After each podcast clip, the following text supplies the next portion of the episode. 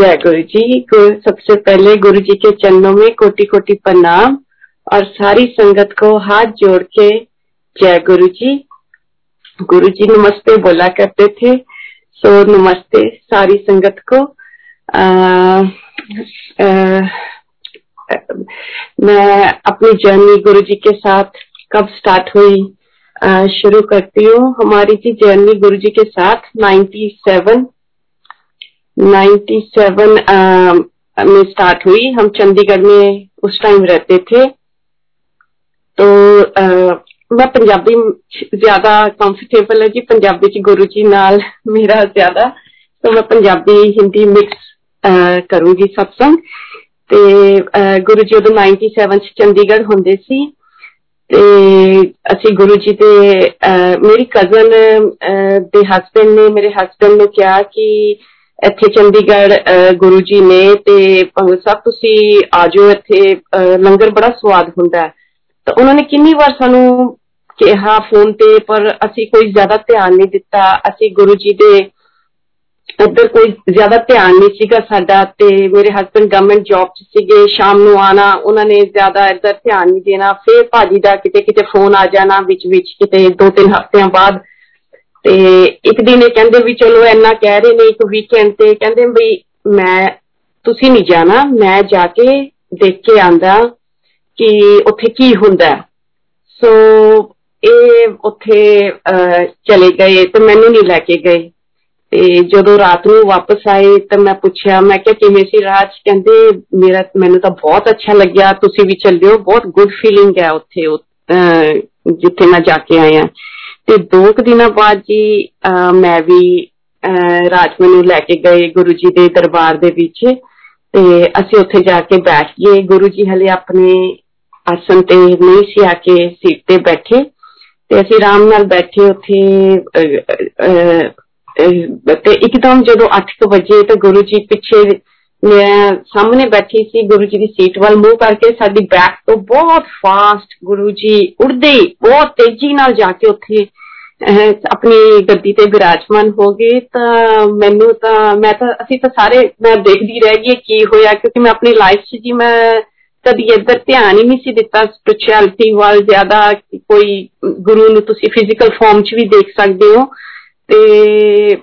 ਜਦੋਂ ਗੁਰੂ ਜੀ ਨੂੰ ਦੇਖਿਆ ਤੇ ਬਹੁਤ ਇੱਕਦਮ ਮੈਨੂੰ ਤਾਂ ਫਰਸਟ ਹੀ ਮੈਂ ਦੱਸਾਂ ਸੰਗਤ ਜੀ ਬਹੁਤ ਅੱਛਾ ਲੱਗਿਆ ਬਹੁਤ ਜ਼ਿਆਦਾ ਅੱਛਾ ਲੱਗਿਆ ਗੁਰੂ ਜੀ ਇਸ ਤਰ੍ਹਾਂ ਜਾ ਕੇ ਸਾਹਮਣੇ ਗੋਰੇ ਚਿੱਟੇ ਐਨ ਸੱਜ ਕੇ ਚਮਕਦੇ ਹੁੰਦੇ ਸੀ ਗੁਰੂ ਜੀ ਬਹੁਤ ਉਹਨਾਂ ਦੇ ਫੇਸ ਤੋਂ ਇੱਕ ਅਲੱਗ ਹੀ ਇੱਕ ਨੂਰ ਸੀ ਜਿਹੜਾ ਸਾਡੇ ਅਸੀਂ ਸਾਰੀ ਸੰਗਤ ਇਸ ਤਰ੍ਹਾਂ ਬੈਠੀ ਸਾਰੀ ਫਿੱਕੀ ਪੈ ਗਈ ਸੀ ਗੁਰੂ ਜੀ ਦੇ ਅੱਗੇ ਜਦੋਂ ਗੁਰੂ ਜੀ ਵੱਲ ਦੇਖੀਦਾ ਸੀ ਸਭ ਫਿੱਕੇ ਲੱਗਦੇ ਸੀਗੇ ਤੇ ਐਵੇਂ ਨਹੀਂ ਗੁਰੂ ਜੀ ਦਾ ਚੱਲ ਪਿਆ ਸ਼ਬਦ ਗਾਣੇ ਸ਼ੁਰੂ ਹੋ ਗਿਆ ਅੱਜ ਸਾਡੇ ਗੁਰੂ ਆਵਨਾ ਜੀ ਤੇ ਸਾਰੇ ਲਾਈਨ ਵਿੱਚ ਲੱਗ ਗਏ ਤੇ ਮੱਥਾ ਟੇਕਣ ਟੇਕ ਕੇ ਪ੍ਰਸ਼ਾਦ ਲੈ ਲੱਗ ਗਏ ਤੇ ਮੈਂ ਵੀ ਲਾਈਨ ਵਿੱਚ ਲੱਗ ਗਈ ਤੇ ਅਸੀਂ ਜਿਸ ਤਰ੍ਹਾਂ ਅੱਗੇ ਅੱਗੇ ਜਾਈ ਜਾਈਏ ਤਾਂ ਮੈਨੂੰ ਬੜਾ ਇਸ ਤਰ੍ਹਾਂ ਲੱਗਿਆ ਕਿ ਮੈਂ ਮੱਥਾ ਕਿਸ ਤਰ੍ਹਾਂ ਟੇਕੂੰਗੀ ਕਿਉਂਕਿ ਮੈਂ ਕਦੀ ਕਿਸੇ ਦੇ ਅੱਗੇ ਦਾ ਫਿਜ਼ੀਕਲ ਫਾਰਮ ਵਿੱਚ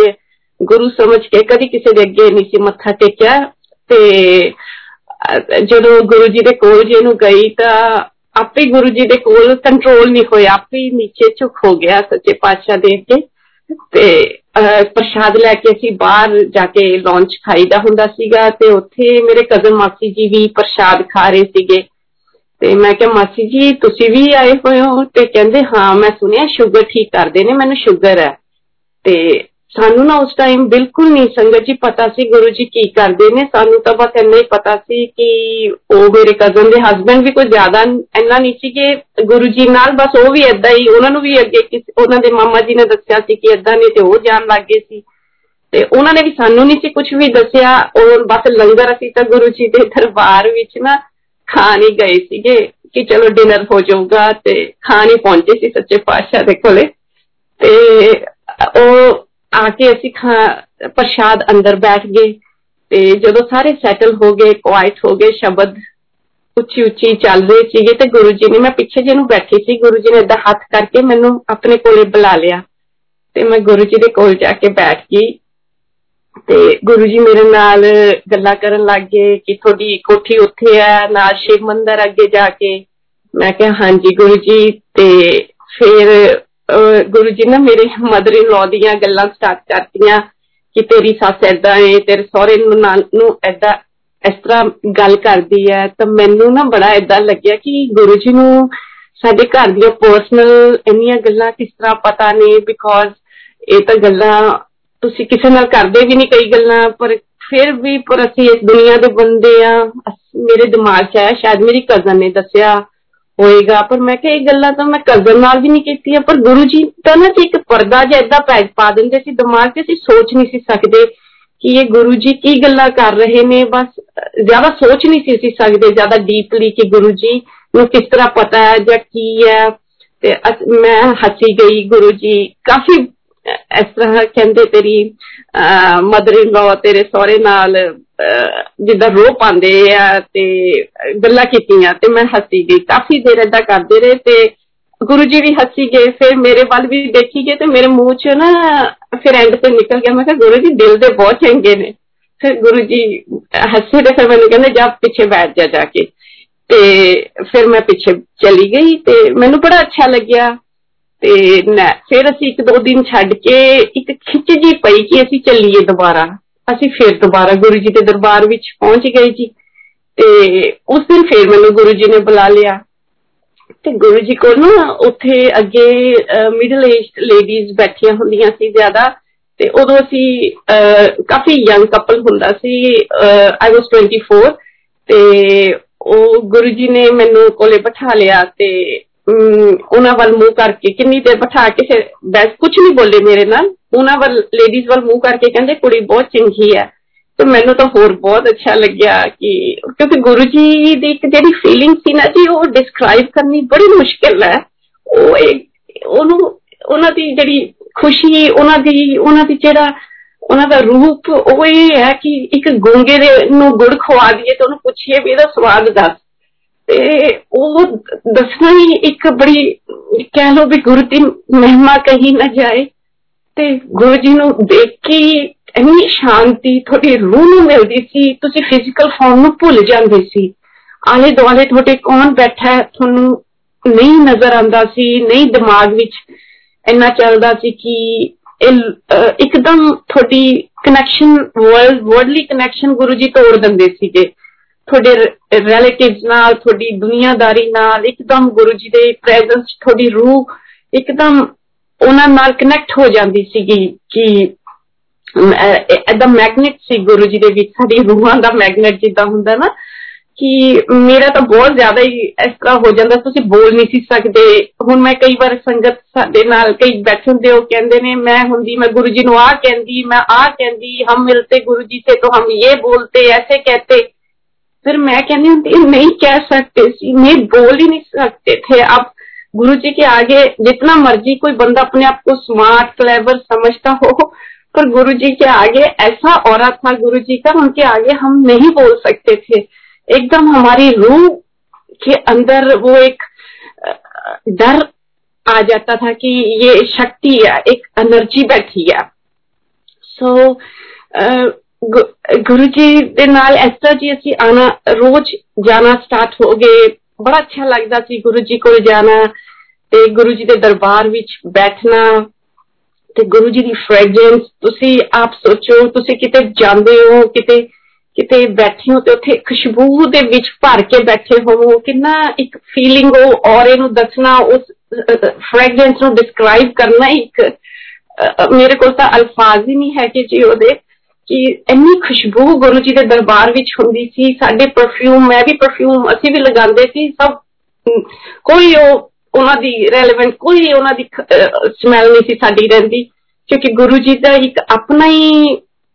ਇੰਨੀ ਖੁਸ਼ਬੂ ਦੇ ਭਰੇ ਪੂਰਾ ਦਰਬਾਰ ਇਵਨ ਗੇਟ ਤੋਂ ਹੀ ਅਸੀਂ ਜਦੋਂ ਐਂਟਰ ਕਰਨਾ ਉੱਥੇ ਖੁਸ਼ਬੂ ਆਣੀ ਸਟਾਰਟ ਹੋ ਜਾਂਦੀ ਸੀ ਕਾਰ ਚੋਂ ਨਿਕਲਦੇ ਜਿਸ ਤਰ੍ਹਾਂ ਜਿਸ ਤਰ੍ਹਾਂ ਅਸੀਂ ਕਦਮ ਗੁਰੂ ਜੀ ਵੱਲ ਆਪਣੇ ਬੜਾਉਂਦੇ ਸੀ ਉਹ ਖੁਸ਼ਬੂ ਵੱਧਦੀ ਜਾਂਦੀ ਸੀ ਜਿਸ ਤਰ੍ਹਾਂ ਜਿਸ ਤਰ੍ਹਾਂ ਅਸੀਂ ਗੁਰੂ ਜੀ ਦੇ ਦਰਬਾਰ 'ਚ ਪਹੁੰਚਦੇ ਸੀ ਉਹ ਸੱਚਖੰਡ ਦੀ ਫ੍ਰੈਗਰੈਂਸ 'ਚ ਅਸੀਂ ਭਰ ਜਾਂਦੇ ਸੀਗੇ ਤੇ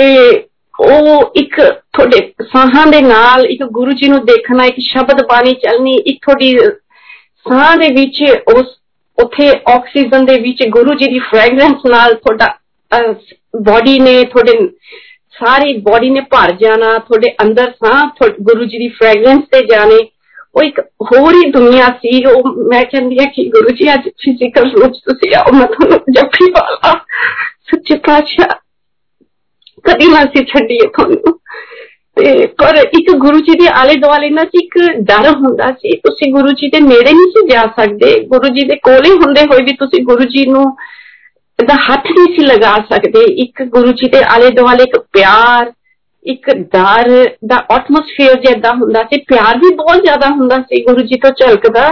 ਪਰ ਇੱਕ ਥੋੜੀ ਰੂਹ ਬਹੁਤ ਡਰੀ ਰਹਿੰਦੀ ਸੀ ਕਿ ਇੱਥੇ ਇੱਕ ਬਹੁਤ ਤੁਸੀਂ ਵੱਡੀ એનર્ਜੀ ਦੇ ਕੋਲੇ ਕੋਈ ਸ਼ਕਤੀ ਦੇ ਕੋਲੇ ਬੈਠੇ ਹੋ ਕਿ ਇੱਥੇ ਉਹ ਸੀ ਇੱਕ ਫੀਲਿੰਗ ਜਿਹੜੀ ਲਿੱਤੀ ਹੈ ਉਹ ਪੁਰਾਣੀ ਸੰਗਤ ਦੱਸਦੀ ਹੈ ਮੈਂ ਤੁਹਾਡੇ satsang ਸੁਣਦੀ ਹਾਂ ਬਹੁਤ ਅੱਛਾ ਲੱਗਦਾ ਰੋਜ਼ satsang ਸੁਣਨੇ ਤੇ ਗੁਰੂ ਜੀ ਦੇ ਇਸ ਤਰ੍ਹਾਂ ਦਰਬਾਰ ਚ ਸੀ ਜੀ ਚੰਡੀਗੜ੍ਹ ਫਿਰ ਜਾਣਾ ਸਟਾਰਟ ਕਰਤਾ ਤੇ ਉੱਥੇ ਫਿਰ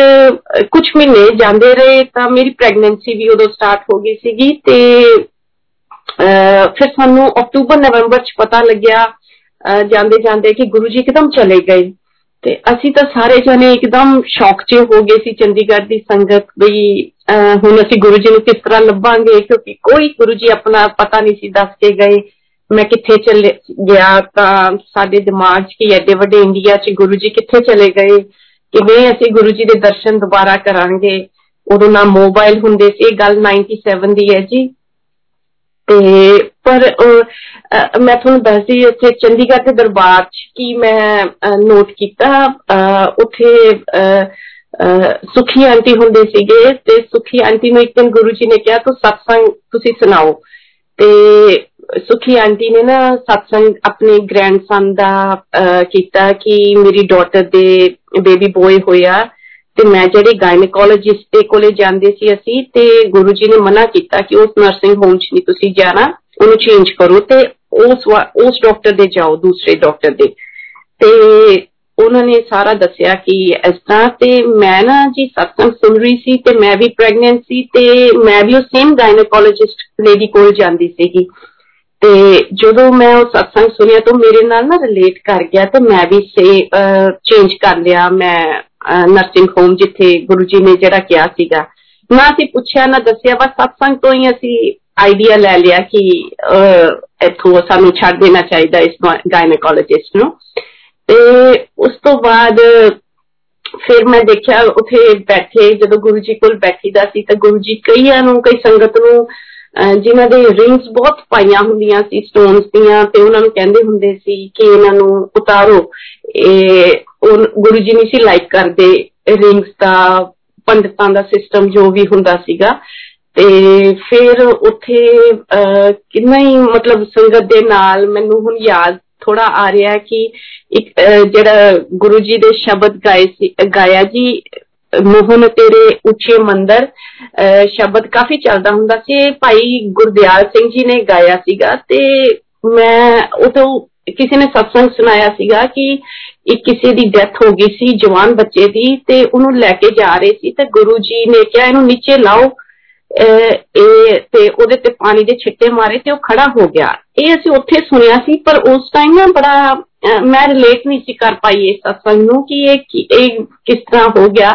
ਪਰ ਹੁਣ ਮੈਨੂੰ ਮੈਂ ਸਤਸੰਗ 'ਚ ਸੁਣਿਆ ਕਿ ਉਹ ਗੁਰੂ ਜੀ ਐਚਐਮਟੀ 'ਚ ਕੰਮ ਕਰਦੇ ਸੀ ਜਿਹੜੇ ਭਾਈ ਗੁਰਦਿਆਲ ਸਿੰਘ ਜੀ ਰਾਗੀ ਸੀਗੇ ਉਹ ਐਚਐਮਟੀ 'ਚ ਕੰਮ ਕਰਦੇ ਸੀਗੇ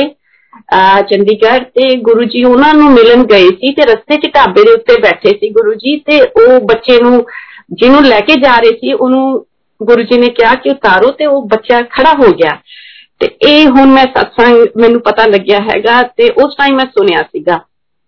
ਤੇ ਇਸ ਤਰ੍ਹਾਂ ਫਿਰ ਕੀ ਅਸੀਂ ਗੁਰੂ ਜੀ ਨਾਲ ਬਹੁਤ ਸਾਨੂੰ ਇੱਕ ਨਸ਼ਾ ਜਿਹਾ ਹੋ ਗਿਆ ਸੀ ਗੁਰੂ ਜੀ ਦਾ ਉਹ ਇੱਕ ਨਸ਼ਾ ਜਿਹਾ ਕਿਵੇਂ ਕਹੀਏ ਕਿ ਗੁਰੂ ਜੀ ਨੂੰ ਦੇਖੇ ਬਗੈਰ ਨਾ ਜੀ ਸਾਨੂੰ ਇੱਕਦਮ ਉਸ ਟਾਈਮ ਹਲੇ ਅਸੀਂ ਯੰਗ ਸੀ ਪਰ ਇੱਕਦਮ ਦੁਨੀਆ ਤੋਂ ਨਾ ਸਾਨੂੰ ਗੁਰੂ ਜੀ ਨੇ ਕੱਟ ਆਫ ਜਾ ਕਹਿ ਲੋ ਕਰਤਾ ਸੀ ਮੈਂ ਇੱਕਦਮ ਕਿਸੇ ਚੀਜ਼ 'ਚ ਮਜ਼ਾ ਨਹੀਂ ਸੀ ਸਿਰਫ ਗੁਰੂ ਜੀ ਦੇ ਸ਼ਾਮ ਨੂੰ ਦਰਬਾਰ 'ਚ ਜਾਣ ਦੀ ਐਕਸਾਈਟਮੈਂਟ ਰਹਿੰਦੀ ਸੀ ਸਾਰਾ ਦਿਨ ਹਰ ਚੀਜ਼ ਉਸੇ ਟਾਈਮ ਸਾਨੂੰ ਗੁਰੂ ਜੀ ਨੇ ਫੀਲਿੰਗ ਦਿੱਤੀ ਸੀ ਕਿ ਇਸ ਦੁਨੀਆ ਵਿੱਚ ਸਭ ਕੁਝ ਫਿੱਕਾ ਫਿੱਕਾ ਹੈ ਕਿ ਜੋ ਆਰਾਮ ਗੁਰੂ ਜੀ ਦੇ ਦਰਬਾਰ ਵਿੱਚ ਆ ਉਹ ਕਿਤੇ ਵੀ ਨਹੀਂ ਮਿਲ ਸਕਦਾ ਤੇ ਅਸੀਂ ਹਰ ਸ਼ਾਮ ਨੂੰ ਹਮੇਸ਼ਾ ਐਕਸਾਈਟਡ ਹੁੰਦੇ ਸੀ ਗੁਰੂ ਜੀ ਦੇ ਦਰਬਾਰ ਤੇ ਜਾਣ ਲਈ ਤੇ ਫਿਰ ਗੁਰੂ ਜੀ ਦੀ ਫ੍ਰੈਗਰੈਂਸ ਜੀ ਸਾਡੇ ਘਰ ਵੀ ਆਣੀ ਸਟਾਰਟ ਹੋ ਗਈ ਕਈ ਵਾਰ ਅਸੀਂ ਵਾਕ ਕਰਦੇ ਹੋਣਾ मैं अपने सर्वेंट ਨੂੰ कहना कि जा देख के आओ इधर उधर कहाँ से आ रही है ये खुशबू तो कहीं अगरबत्ती इधर उधर ਤਾਂ ਨਹੀਂ ਲੱਗੀ ਹੋਈ ਨਾਲ ਦੇ ਘਰਾਂ ਦੇ ਵਿੱਚ ਤੇ ਉਹਨੇ ਆ ਕੇ ਕਹਿਣਾ ਨਹੀਂ ਜੀ यहाँ पे आ रही है खुशबू और कहीं नहीं और बहुत फ्रेगरेंस ਗੁਰੂ ਜੀ ਦੀ ਸਾਡੇ ਘਰ ਆਂਦੀ ਹੁੰਦੀ ਸੀਗੀ ਤੇ ਇਸ ਤਰ੍ਹਾਂ ਜੀ ਫਿਰ ਜਦੋਂ ਗੁਰੂ ਜੀ ਚਲੇ ਗਏ ਤਾਂ ਫਿਰ ਸਾਨੂੰ ਹੌਲੀ ਹੌਲੀ ਪਤਾ ਲੱਗ ਗਿਆ ਕਿ ਗੁਰੂ ਜੀ ਦਿੱਲੀ ਵਿੱਚ ਨੇ ਤੇ ਪਰ ਮੇਰੇ ਫਿਰ ਮੈਂ ਪ੍ਰੈਗਨੈਂਟ ਸੀ, ਫਿਰ ਦਸੰਬਰ ਚ 97 ਚ ਗੁਰੂ ਜੀ ਚਲੇ ਗਏ ਸੀ ਤੇ 97 ਚ ਮੇਰਾ ਬੇਬੀ ਬॉय ਹੋਇਆ 9 ਦਸੰਬਰ ਨੂੰ ਤੇ ਮੇਰੇ ਪਹਿਲਾ ਬੇਟੀ ਸੀ ਜੀ 5 ਸਾਲ ਦੀ ਤੇ ਉਹ ਸਜੇਰੀਅਨ ਸੀ ਨਾਰਮਲ ਹੋਇਆ। ਤੇ ਗੁਰੂ ਜੀ ਦੀ ਕਿਰਪਾ ਦੇ ਨਾਲ ਕੋਈ ਦੁੱਖ ਤਕਲੀਫ ਨਹੀਂ ਬੜੇ ਆਰਾਮ ਨਾਲ ਇਹ ਹੋਇਆ ਜੀ ਤੇ ਅਸੀਂ ਫਿਰ ਉਸ ਤੋਂ ਬਾਅਦ ਅੱਛਾ ਸਾਨੂੰ ਪਤਾ ਲੱਗ ਗਿਆ ਗੁਰੂ ਜੀ ਦਿੱਲੀ ਵਿੱਚ ਨੇ ਤੇ 7th ਜੁਲਾਈ ਨੂੰ 98 ਵਿੱਚ ਗੁਰੂ ਜੀ ਦਾ ਬਰਥਡੇ ਦੀ ਸਾਨੂੰ ਚੰਡੀਗੜ੍ਹ ਦੀ ਸੰਗਤ ਨੂੰ ਦੱਸਿਆ ਕਿ ਤੁਸੀਂ ਆਓ ਸਾਰੇ ਤਾਂ ਬੱਸ ਉੱਥੋਂ ਚੰਡੀਗੜ੍ਹੋਂ ਬੱਸ ਕਰਕੇ ਸਾਰੀ ਸੰਗਤ ਦਿੱਲੀ ਗੁਰੂ ਜੀ ਦੇ ਬਰਥਡੇ ਦੀ ਸੈਲੀਬ੍ਰੇਸ਼ਨ ਤੇ ਗਈ ਮੈਂ ਨਹੀਂ ਗਈ ਮੇਰੇ ਹਸਬੰਡ ਗਏ ਤੇ ਸੰਗਤ ਦੇ ਨਾਲ ਤੇ ਉਹ ਫਾਰਮ ਹਾਊਸ ਵਿੱਚ ਸੀਗਾ ਦਿੱਲੀ ਕਿਤੇ ਤੇ ਕਹਿੰਦੇ ਜਦੋਂ ਵਾਪਸ ਰਾਤ ਆਏ ਮੈਂ ਕਿਹਾ ਕਿਵੇਂ ਰਿਹਾ ਤੁਹਾਡੇ ਗੁਰੂ ਜੀ ਦੇ ਦਰਸ਼ਨ ਕੀਤੇ ਇਹ ਕਹਿੰਦੇ ਹਾਂ ਮੈਂ ਕਿਹਾ ਕੁਝ ਕਿਹਾ ਕਹਿੰਦੇ ਗੁਰੂ ਜੀ ਨੇ ਸਮਾਈਲ ਦਿੱਤੀ ਸੰਗਤ ਜੀ ਅਸੀਂ ਗੁਰੂ ਜੀ ਦੀ ਨਾ ਸਮਾਈਲ ਤੇ ਬਹੁਤ ਖੁਸ਼ ਹੋ ਜਾਂਦੇ ਸੀ ਜਦੋਂ ਵੀ ਗੁਰੂ ਜੀ ਸਮਾਈਲ ਕਰਦੇ ਸੀ ਨਾ ਵੀ feel top of the world ਕਿ ਗੁਰੂ ਜੀ ਨੇ ਸਮਾਈਲ ਕਰਤੀ ਬਸ ਸਭ ਕੁਝ ਮਿਲ ਗਿਆ ਬਹੁਤ ਖੁਸ਼ੀ ਹੁੰਦੀ ਸੀ ਮੈਂ ਬੋਡੀ ਦੀ ਨਹੀਂ ਗੱਲ ਕਰਦੀ ਜੀ ਰੂਹ ਦਾ ਕਨੈਕਸ਼ਨ ਮੈਂ ਸਾਰਾ ਦੱਸਦੀ ਹਾਂ ਜੋ ਗੁਰੂ ਜੀ ਨਾਲ ਸਾਡਾ ਸੀਗਾ ਕਿ ਇੱਕ ਰੂਹ ਦੀ ਇੰਨੀ ਖੁਸ਼ੀ ਹੁੰਦੀ ਸੀ ਗੁਰੂ ਜੀ ਨੂੰ ਦੇਖ ਕੇ ਕਿ ਇਟਸ ਮਤਲਬ ਡਿਸਕ੍ਰਾਈਬ ਨਹੀਂ ਤੁਸੀਂ ਕਰ ਸਕਦੇ ਤੇ ਅੱਛਾ ਜੀ ਉਹ ਫਿਰ ਉਹ ਸਾਲ ਲੰਘ ਗਿਆ ਮੇਰਾ ਬੇਟਾ 1 ਸਾਲ ਦਾ ਹੋ ਗਿਆ ਜਦੋਂ 1 ਸਾਲ ਦਾ ਹੋਇਆ ਤਾਂ 99 ਦੀ ਫੈਬ ਦੇ ਐਂਡ ਤੇ ਜਾਂ ਕਹ ਲਓ ਮਾਰਚ ਦੇ ਫਰਸਟ ਵੀਕ ਵਿੱਚ ਜਦੋਂ ਮੌਸਮ ਸੋਹਣਾ ਹੋ ਜਾਂਦਾ ਹੈ ਤਾਂ ਅਸੀਂ 7 ਡੇਜ਼ ਦਾ ਨਾ ਟੂਰ ਬਣਾ ਕੇ ਅਸੀਂ ਕਿਹਾ ਵੀ ਦਿੱਲੀ ਗੁਰੂ ਜੀ ਦੇ ਦਰਸ਼ਨ ਕਰਕੇ ਆਣੇ ਮੈਂ ਤਾਂ ਇੱਕ ਸਾਲ ਵੀ ਆਪਣੇ ਬੇਟੇ ਨੂੰ ਏਦਾਂ ਹੀ ਪਾਲਿਆ ਗੁਰੂ ਜੀ ਗੁਰੂ ਜੀ ਦੇ ਨਸ਼ੇ ਵਿੱਚ ਹੀ ਉਦੋਂ ਗੁਰੂ ਜੀ ਨੇ ਸਾਨੂੰ ਸਬਰੂਪ ਕਾਫੀ ਆਪਣੇ ਦੇਤੇ ਸੀਗੇ ਤੇ ਉਹੀ ਅਸੀਂ ਉਹਨਾਂ ਨੂੰ ਦੇਖ ਦੇਖ ਕੇ ਕਿ ਮੈਂ ਗੁਰੂ ਜੀ ਨੂੰ ਮਿਲਣਾ ਹੈ ਤਾਂ ਦਿੱਲੀ ਅਸੀਂ ਫਿਰ 99 ਦੇ ਮਾਰਚ ਦੇ ਸ਼ੁਰੂ ਵਿੱਚ ਗੁਰੂ ਜੀ ਕੋਲ ਪਹੁੰਚੇ ਤੇ ਜਦੋਂ ਗੁਰੂ ਜੀ ਮੈਂ ਲੱਡੂ ਲੈ ਕੇ ਜੀ ਦੇਸੀ ਘਿਓ ਦੇ ਲੱਡੂ ਨਾ ਬਣਵਾ ਕੇ ਤੇ ਆਪਣੀ ਡਿੱਗੀ ਭਰ ਕੇ ਅਸੀਂ ਗੁਰੂ ਜੀ ਕੋਲ ਲੈ ਕੇ ਗਏ ਤੇ ਬੇਟੇ ਦਾ ਥੈਂਕ ਯੂ ਕਰਨ ਲਈ ਤੇ ਅਸੀਂ ਜਦੋਂ ਅੰਪਾਇਰ ਸਟੇਟ ਮੈਂ ਫਰਸਟ ਟਾਈਮ ਗਈ ਤੇ ਜਦੋਂ ਅਸੀਂ ਉੱਥੇ ਪਹੁੰਚੇ ਸ਼ਾਮ ਨੂੰ ਤੇ ਗੁਰੂ ਜੀ ਆਪਣੀ ਗੱਦੀ ਦੇ ਉੱਤੇ ਬੈਠੇ ਸੀਗੇ ਤੇ ਸੰਗਤ ਬੈਠੀ ਸੀ ਤੇ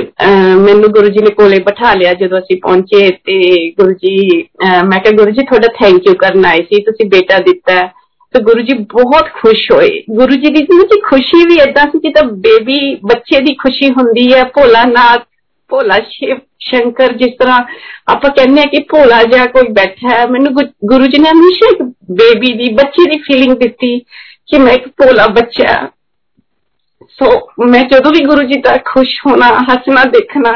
ਇੱਕਦਮ ਫੀਲਿੰਗ ਇਸ ਤਰ੍ਹਾਂ ਹੁੰਦੀ ਸੀ ਜਿੱਦਾਂ ਕੋਈ ਬਹੁਤ ਹੀ ਭੋਲਾ ਬੱਚਾ ਹੱਸ ਰਿਹਾ ਤੇ ਗੁਰੂ ਜੀ ਬੜੇ ਖੁਸ਼ ਹੋਏ ਤੇ ਮੈਂ ਕਿਹਾ ਗੁਰੂ ਜੀ ਦਾ ਨਾਮ ਦੱਸੋ ਤੇ ਗੁਰੂ ਜੀ ਕਹਿੰਦੇ ਤੁਸੀਂ ਕੀ ਰੱਖਿਆ ਸੰਗਤ ਜੀ ਅਸੀਂ ਨਾ ਇਹਦਾ ਨਾਮ ਜਦੋਂ ਇਹ 97 ਦਸੰਬਰ ਚ ਹੋਇਆ ਅਸੀਂ ਇੱਕਦਮ ਨਹੀਂ ਇਹਦਾ ਨਾਮ ਰੱਖਿਆ ਅਸੀਂ ਸੋਚਦੇ ਸੀ ਕੀ ਰੱਖੀਏ ਤਾਂ ਫਿਊ ਮੰਥਸ ਬਾਅਦ ਸਾਨੂੰ ਪਤਾ ਲੱਗਿਆ ਸੀ 98 ਵਿੱਚ ਕਿ ਗੁਰੂ ਜੀ ਉਦੇਪੁਰ ਗਏ ਨੇ ਸੋ ਮੇਰੇ ਹਸਬੰਡ ਕਹਿੰਦੇ ਆਪਾਂ ਇਹਦਾ ਨਾਮ ਉਦੇਬੀਰ ਰੱਖ ਦਿੰਨੇ ਆ ਕਿਉਂਕਿ ਮੇਰੇ ਹਸਬੰਡ ਦਾ ਨਾਮ ਰਾਜਬੀਰ ਸੀ ਤਾਂ ਗੁਰੂ ਜੀ ਉਦੇਪੁਰ ਸੀ ਸਾਨੂੰ ਉਦੇ ਨਾਮ ਅੱਛਾ ਲੱਗਿਆ ਕਿ ਗੁਰੂ ਜੀ ਵੀ ਉਦੇਪੁਰ ਨੇ ਤੇ ਵੀਰ ਮੇਰੇ ਹਸਬੰਡ ਦੇ ਬੈਕ ਤੇ ਵੀਰ ਲੱਗਦਾ ਏ ਰਾਜਵੀਰ ਤੇ ਅਸੀਂ ਉਹਦੇ ਵੀ ਰੱਖਤਾ ਤੇ ਮੈਂ ਗੁਰੂ ਜੀ ਨੂੰ ਕਿਹਾ ਮੈਂ ਕਿ ਗੁਰੂ ਜੀ ਤੁਸੀਂ ਉਦੇਪੁਰ ਗਏ ਹੋਏ ਸੀ ਅਸੀਂ ਫਿਰ ਇਹਦਾ ਨਾਮ ਇਸ ਤਰ੍ਹਾਂ ਰਾਜ ਦੇ ਨਾਮ ਨਾਲ ਲਗਾ ਕੇ ਉਹਦੇ ਵੀਰ ਰੱਖਤਾ ਗੁਰੂ ਜੀ ਕਹਿੰਦੇ ਠੀਕ ਹੈ ਤੇ ਫਿਰ ਸਾਨੂੰ ਸੰਗਤ ਜੀ ਪਤਾ ਲੱਗਿਆ ਚੰਡੀਗੜ੍ਹ ਦੀ ਸੰਗਤ ਦੇ ਬੱਚਿਆਂ ਦੇ ਇੱਕ ਦੋ ਦੇ ਨਾਮ ਕਿ ਗੁਰੂ ਜੀ ਨੇ ਉਹਦੇ ਵੀਰ ਵੀ ਰੱਖੇ ਨੇ ਤੇ ਫਿਰ ਇਸ ਤਰ੍ਹਾਂ ਹੀ ਗੁਰੂ ਜੀ ਕੋਲ ਬੈਠੇ ਜਦੋਂ ਮੈਂ ਕਿਹਾ ਗੁਰੂ ਜੀ ਲੱਡੂ ਲੈ ਕੇ ਆਏ ਸੀ ਤੇ ਗੁਰੂ ਜੀ ਹੋਰ ਖੁਸ਼ ਹੋਏ ਬਹੁਤ ਹੈਪੀ ਹੋਏ ਜਦੋਂ ਗੁਰੂ ਜੀ ਹੈਪੀ ਹੁੰਦੇ ਸੀ ਤੁਸੀਂ ਵੀ ਬਹੁਤ ਖੁਸ਼ ਹੋ ਜਾਂਦੇ ਸੀ ਜੇ ਤੁਹਾਡੀ ਵੀ ਰੂਹ ਖੇਡ ਜਾਂਦੀ ਸੀ ਜਦੋਂ ਗੁਰੂ ਜੀ ਦੀ ਖੁਸ਼ੀ ਦੇਖ ਕੇ ਤੇ ਗੁਰੂ ਜੀ ਕਹਿੰਦੇ ਰਾਈਟ ਸਾਈਡ ਤੇ ਗੁਰੂ ਜੀ ਦੇ ਨਾ ਐਮਪਾਇਰ ਸਟੇਟ 'ਚ ਵੱਡਾ ਸਰੂਪ ਲੱਗਿਆ ਸੀ ਕਹਿੰਦੇ ਉੱਥੇ ਨਾ ਅੰਮ੍ਰਿਤ ਆ ਗਿਆ ਜਾਂ ਦੇਖ ਤੇ ਮੈਂ ਗਈ ਜੀ ਉੱਥੇ ਸੱਚੀ ਇਦਾਂ ਡ੍ਰੌਪਸ ਇਦਾਂ ਇਦਾਂ ਆ ਰਿਹਾ ਸੀ ਅੰਮ੍ਰਿਤ ਤੇ ਮੇਰੇ ਪਿੱਛੇ ਸੰਗਤ ਵੀ ਆ ਗਈ ਤੇ ਮੈਂ ਤਾਂ ਟੱਚ ਵੀ ਨਹੀਂ ਕੀਤਾ ਮੈਨੂੰ ਪਤਾ ਹੀ ਨਹੀਂ ਸੀ ਇਹਨੂੰ ਟੱਚ ਕਰੀਏ ਕਿ ਮੈਂ ਬਸ ਦੇਖ ਲਿਆ ਹਾਂਜੀ ਤੇ ਸਾਰੇ ਅੰਪਾਇਰ ਸਟੇਜ ਦੇ ਜਿੰਨੇ ਵੀ ਸਰੂਪ ਸੀ ਸਾਰਿਆਂ ਚ ਅੰਮ੍ਰਿਤ ਆ ਗਿਆ ਜਿੱਥੇ ਜਿੱਥੇ ਵੀ ਸੰਗਤ ਬੈਠੀ ਸੀ ਸਾਰੀ ਖੜੀ ਹੋ ਕੇ ਸਰੂਪ ਦੇ ਦੇਖਣ ਲੱਗੇ ਗੁਰੂ ਜੀ ਦੇ ਤੇ ਮੈਂ ਤਾਂ ਗੁਰੂ ਜੀ ਦੇ ਕੋਲੇ ਆ ਕੇ ਬੈਠ ਗਈ ਮੈਨੂੰ ਤਾਂ ਮੈਂ ਨਾ ਜੀ ਬਸ ਗੁਰੂ ਜੀ ਨੂੰ ਦੇਖਦੀ ਰਹਿੰਦੀ ਸੀ ਮੈਨੂੰ ਮੈਂ ਤੁਹਾਨੂੰ ਸੱਚੀ ਦੱਸਾਂ ਮੈਂ ਦਿੱਲੀ ਵੀ ਜਾਂਦੀ ਸੀ ਮੈਂ ਅੱਜ ਤੱਕ ਨਹੀਂ ਦੇਖਿਆ ਉੱਥੇ ਕੌਣ ਬੈਠਾ ਸੀ ਕੌਣ ਨਹੀਂ ਮੇਰਾ ਸਾਡਾ ਧਿਆਨ ਹੀ ਨਹੀਂ ਸੀ ਜਾਂਦਾ ਕਿਸੇ ਵੱਲ ਵੀ ਮੇਰਾ ਤਾਂ ਬਸ ਗੁਰੂ ਜੀ ਨੂੰ ਬਸ ਦੇਖ ਲਓ ਗੁਰੂ ਜੀ ਨੂੰ ਹੀ ਬਸ ਦੇਖੀ ਜਾਓ ਦਿਲ ਹੀ ਨਹੀਂ ਸੀ ਭਰਦਾ ਜਿੰਨਾ ਵੀ ਤੁਸੀਂ ਗੁਰੂ ਜੀ ਨੂੰ ਦੇਖਦੇ ਸੀ ਤੁਹਾਡਾ ਦਿਲ ਕਰਦਾ ਸੀ ਹੋਰ ਦੇਖੀਏ ਹੋਰ ਦੇਖੀਏ ਆ ਇਹ ਵੀ ਨਹੀਂ ਹੁੰਦਾ ਕਿ ਗੁਰੂ ਜੀ ਵੱਲ ਕਈ ਵਾਰ ਦੇਖਦੇ ਤੇ ਇੰਨਾ ਦੇਖ ਵੀ ਨਹੀਂ ਸੀ ਹੁੰਦਾ ਬਿਕੋਜ਼ ਉਹਨਾਂ ਦੀ ਇੰਨੀ ਚਮਕ ਹੁੰਦੀ ਸੀ ਮੇਰੇ ਗੁਰੂ ਜੀ ਦੀ ਇੰਨੇ ਚਮਕਦੇ ਸੀ ਸੱਚੇ ਪਾਤਸ਼ਾਹ ਕਿ ਥੋੜੀ ਦੇਰ ਬਾਅਦ ਤੁਸੀਂ ਅੱਖਾਂ ਆਪਣੇ ਆਪ ਤੁਹਾਡੀਆਂ ਨੀਚੇ ਹੋ ਜਾਂਦੀਆਂ ਸੀ ਕਿ ਇੰਨੀ ਤੁਹਾਡੇ ਤੋਂ ਲੈ ਵੀ ਨਹੀਂ ਸੀ ਹੁੰਦੀ ਉਹਨਾਂ ਦਾ ਔਰੇ ਨੂੰ ਕਿ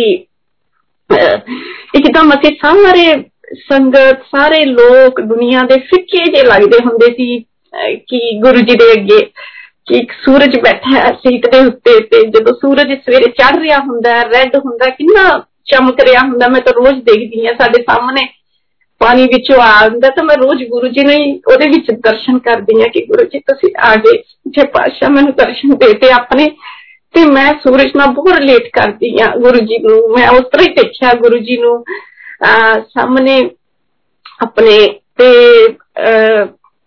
ਮੈਨੂੰ ਸੂਰਜ ਦੇ ਵਿੱਚ ਹੀ ਗੁਰੂ ਜੀ ਦਿਖਦੇ ਨੇ ਗੁਰੂ ਜੀ ਮੇਰੇ ਸੂਰਜ ਦੀ ਤਰ੍ਹਾਂ ਹੀ ਚਮਕਦੇ ਹੁੰਦੇ ਸੀਗੇ ਤੇ ਫਿਰ ਕੀ ਫਿਰ ਮੈਂ ਜਾ ਕੇ ਪਿੱਛੇ ਬੈਠ ਗਈ ਇਸ ਤਰ੍ਹਾਂ ਫਿਰ ਸੰਗਤ ਜੀ ਸਾਡਾ ਦਿੱਲੀ ਵੀ ਜਾਣਾ ਸਟਾਰਟ ਹੋ ਗਿਆ ਅਸੀਂ ਮਹੀਨੇ 2 ਮਹੀਨੇ ਬਾਅਦ ਗੁਰੂ ਜੀ ਦੇ ਦਰਸ਼ਨ ਕਰਨ ਲਈ ਚਲੇ ਜਾਣਾ ਤੇ ਗੁਰੂ ਜੀ ਤੋਂ ਬਹੁਤ ਪਿਆਰ ਤੇ ਇੱਜ਼ਤ ਮਿਲਦੀ ਸੀ ਇੱਜ਼ਤ ਕਹਿ ਲੋ ਕਿ ਇੱਕ ਗੁਰੂ ਜੀ ਨਾਲ ਰਿਸਪੈਕਟ ਬਹੁਤ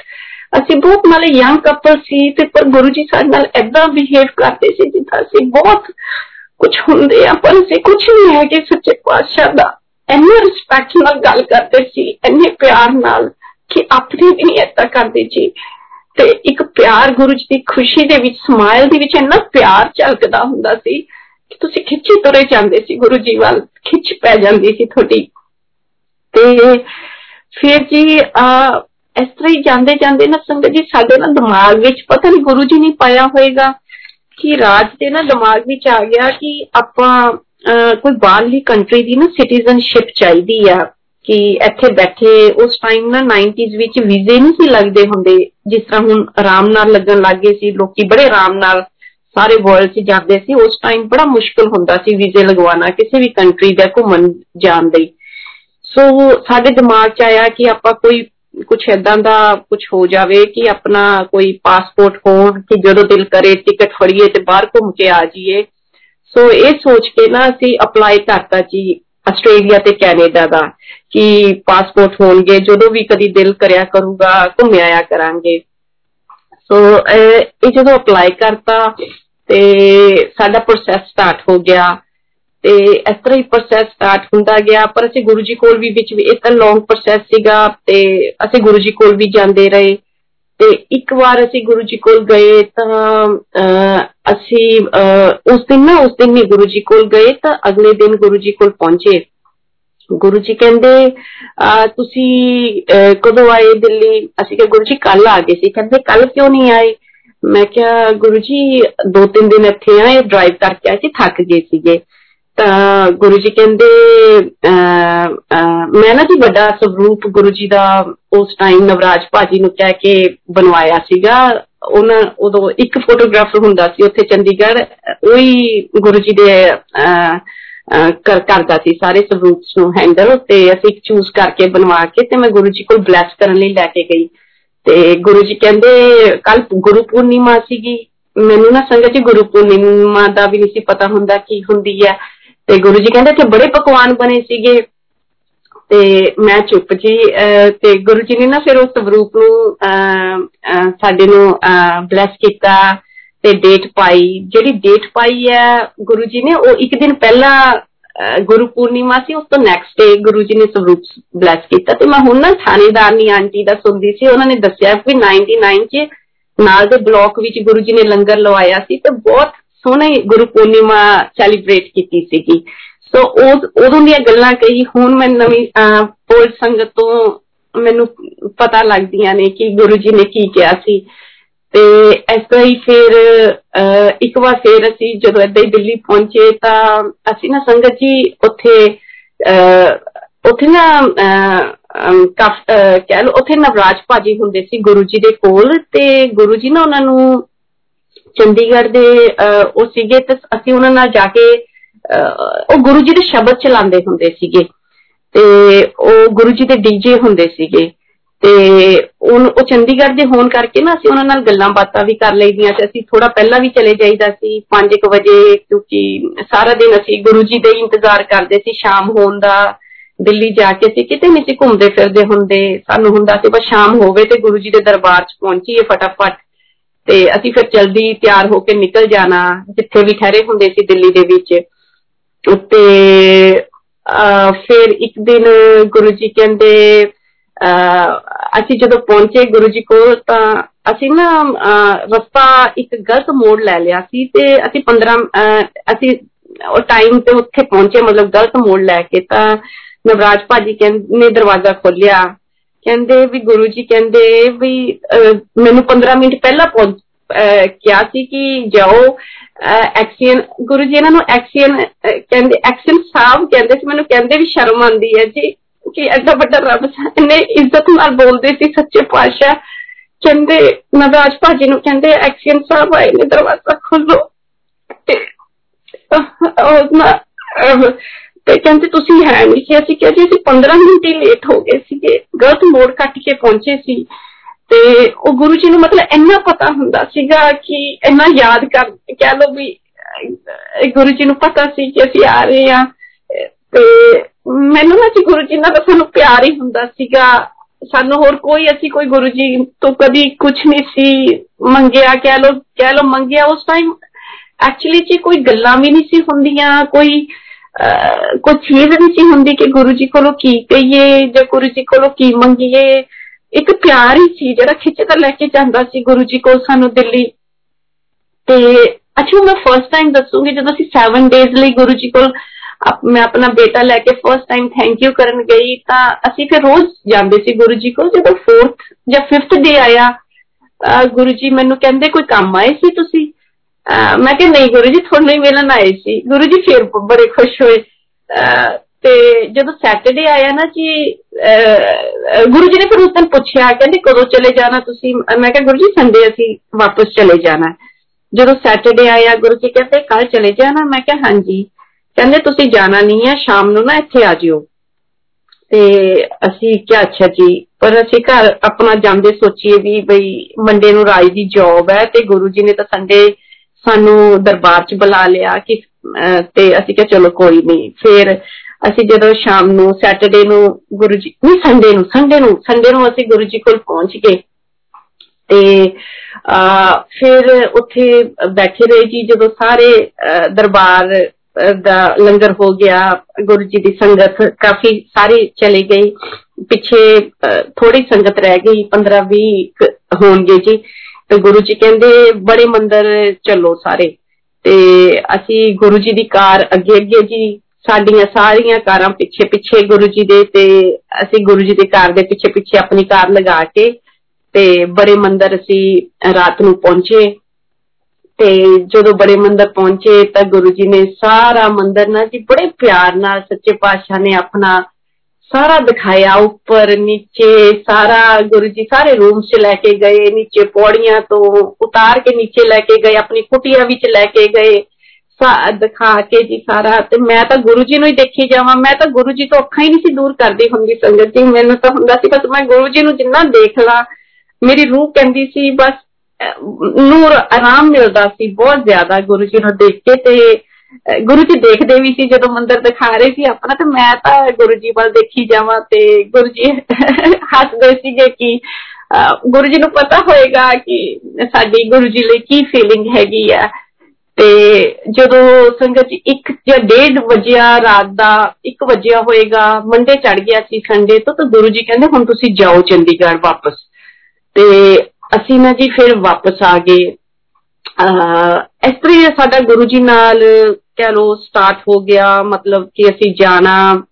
ਤੇ ਗੁਰੂ ਜੀ ਦੇ ਦਰਸ਼ਨ ਕਰਨੇ ਤੇ ਆ ਜਾਣਾ ਬਸ ਅਸੀਂ ਕੋਈ ਸਾਨੂੰ ਇਹ ਨਹੀਂ ਸੀ ਹੁੰਦਾ ਸੀ ਗੁਰੂ ਜੀ ਨਾਲ ਕੋਈ ਗੱਲ ਕਰਨੀ ਹੈ ਜਾਂ ਕੋਈ ਦੁੱਖ ਤਕਲੀਫ ਸੁਣਾਣੀ ਹੈ ਜਾਂ ਕੋਈ ਉਸ ਟਾਈਮ ਅੱਜ ਸ਼ਾਇਦ ਗੁਰੂ ਜੀ ਹੁੰਦੇ ਤਾਂ ਅਸੀਂ ਵੀ ਦੁਨੀਆਦਾਰੀ ਦੀਆਂ ਗੱਲਾਂ ਮੈਂ ਵੀ ਕਰ ਕਰਦੀ ਸੱਚੇ ਪਾਤਸ਼ਾਹ ਨਾਲ ਪਰ ਉਸ ਟਾਈਮ ਕੋਈ ਹੈ ਨਹੀਂ ਸੀ ਸਾਡੇ ਕੋਲੇ ਸੋ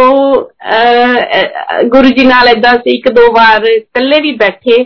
ਪਰ ਕੋਈ ਗੱਲ ਹੀ ਨਹੀਂ ਸੀ ਸਾਡੇ ਕੋਲ ਨਾ ਮੇਰੇ ਹਸਬੰਡ ਕੋਲ ਕੋਈ ਗੱਲ ਹੁੰਦੀ ਸੀ ਨਾ ਮੇਰੇ ਕੋਲ ਕੋਈ ਗੱਲ ਹੁੰਦੀ ਸੀ ਅਸੀਂ ਚੁੱਪ ਕਰਕੇ ਬੈਠੇ ਰਹਿਣਾ ਨੀਚੇ ਗੁਰੂ ਜੀ ਆਪਣੇ ਬੈੱਡ ਤੇ ਬੈਠੇ ਹੁੰਦੇ ਸੀ ਉਹ ਵੀ ਆਪਣੇ ਇਦਾਂ ਹੱਥਾਂ 'ਚ ਆਪਣੇ ਮੂੰਹ ਨੂੰ ਲੈ ਕੇ ਬੈਠੇ ਰਹਿਣਾ ਤੇ ਅਸੀਂ ਵੀ ਬੈਠੇ ਰਹਿਣਾ ਤੇ ਬੜਾ ਮੈਨੂੰ ਹੁਣ ਯਾ ਲੱਗਦਾ ਕਿ ਮੈਂ ਕੋਈ ਕੋਈ ਗੱਲ ਕਿਉਂ ਨਹੀਂ ਮੈਂ ਕੀਤੀ ਕੋਈ ਆਂਦੀ ਨਹੀਂ ਸੀ ਸੰਗਤ ਜੀ ਕੋਈ ਹਿੰਮਤ ਨਹੀਂ ਸੀ ਜਾਂ ਕੋਈ ਗੱਲ ਐਦਾਂ ਮੈਨੂੰ ਪਤਾ ਹੀ ਨਹੀਂ ਸੀ ਗੁਰੂ ਜੀ ਨਾਲ ਕੀ ਗੱਲਾਂ ਕਰੀਏ ਤੇ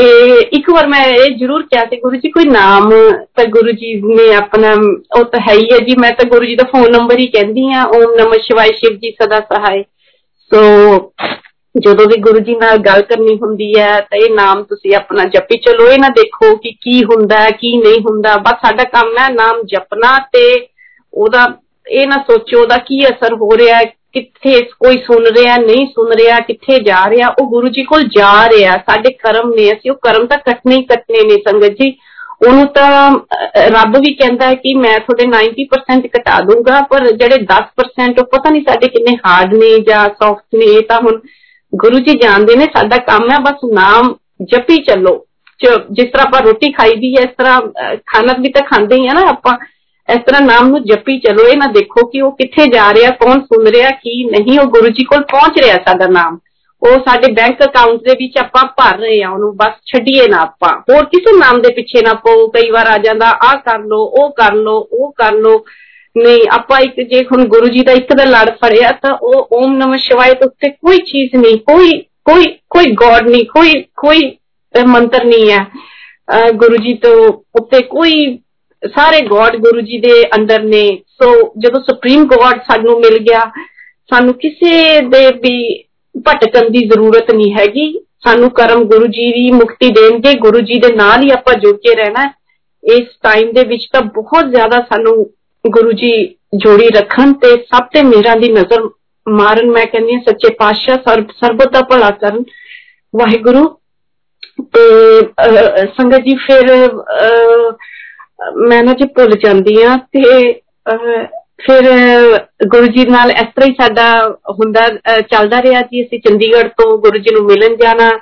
ਤੇ ਵਾਪਸ ਆ ਜਾਣਾ ਤੇ ਗੁਰੂ ਜੀ ਨੇ ਵੀ ਹਮੇਸ਼ਾ ਸਮਾਈਲ ਦੇਣੀ। ਮੇਰੀ ਗੁਰੂ ਜੀ ਨਾਲ ਰਿਲੇਸ਼ਨਸ਼ਿਪ ਵੀ ਨਾ ਸੀ, ਇੱਕ ਸਮਾਈਲ ਦੀ ਸੀਗੀ, ਬਸ ਗੁਰੂ ਜੀ ਦੀ ਸਮਾਈਲ ਮਿਲ ਜਾਂਦੀ ਸੀ। ਮੈਂ ਵੀ ਹੈਪੀ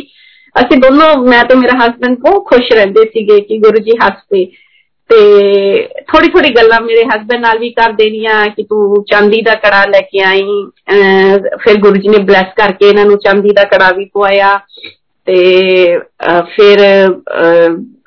ਇਹਨਾਂ ਦਾ ਜਦੋਂ ਸਾਡਾ ਨਾ ਜੀ ਫਿਰ ਆਸਟ੍ਰੇਲੀਆ ਦਾ ਜਦੋਂ ਸਟਾਰਟ ਹੋ ਗਿਆ ਪ੍ਰੋਸੈਸ ਤਾਂ ਇੰਗਲਿਸ਼ ਦਾ ਟੈਸਟ ਆ ਗਿਆ ਉਹ 9 ਤੋਂ 5 ਵਜੇ ਤੱਕ ਸਾਡਾ ਟੈਸਟ ਸੀਗਾ ਤੇ ਮੇਰੀ ਨਾ ਇੰਗਲਿਸ਼ ਇਨੀ ਸਟਰੋਂਗ ਨਹੀਂ ਹੈ ਜੀ ਤੇ ਪਰ ਮੇਰੇ ਕੋਲ ਗੁਰੂ ਜੀ ਦਾ ਸਰੂਪ ਸੀ ਫੋਟੋ ਗੁਰੂ ਜੀ ਨੇ ਨਾ ਆਪਣੇ ਛੋਟੇ ਛੋਟੇ ਪਾਕਟ ਸਰੂਪ ਸਾਨੂੰ ਚੰਡੀਗੜ੍ਹ ਦਿੱਤੇ ਸੀ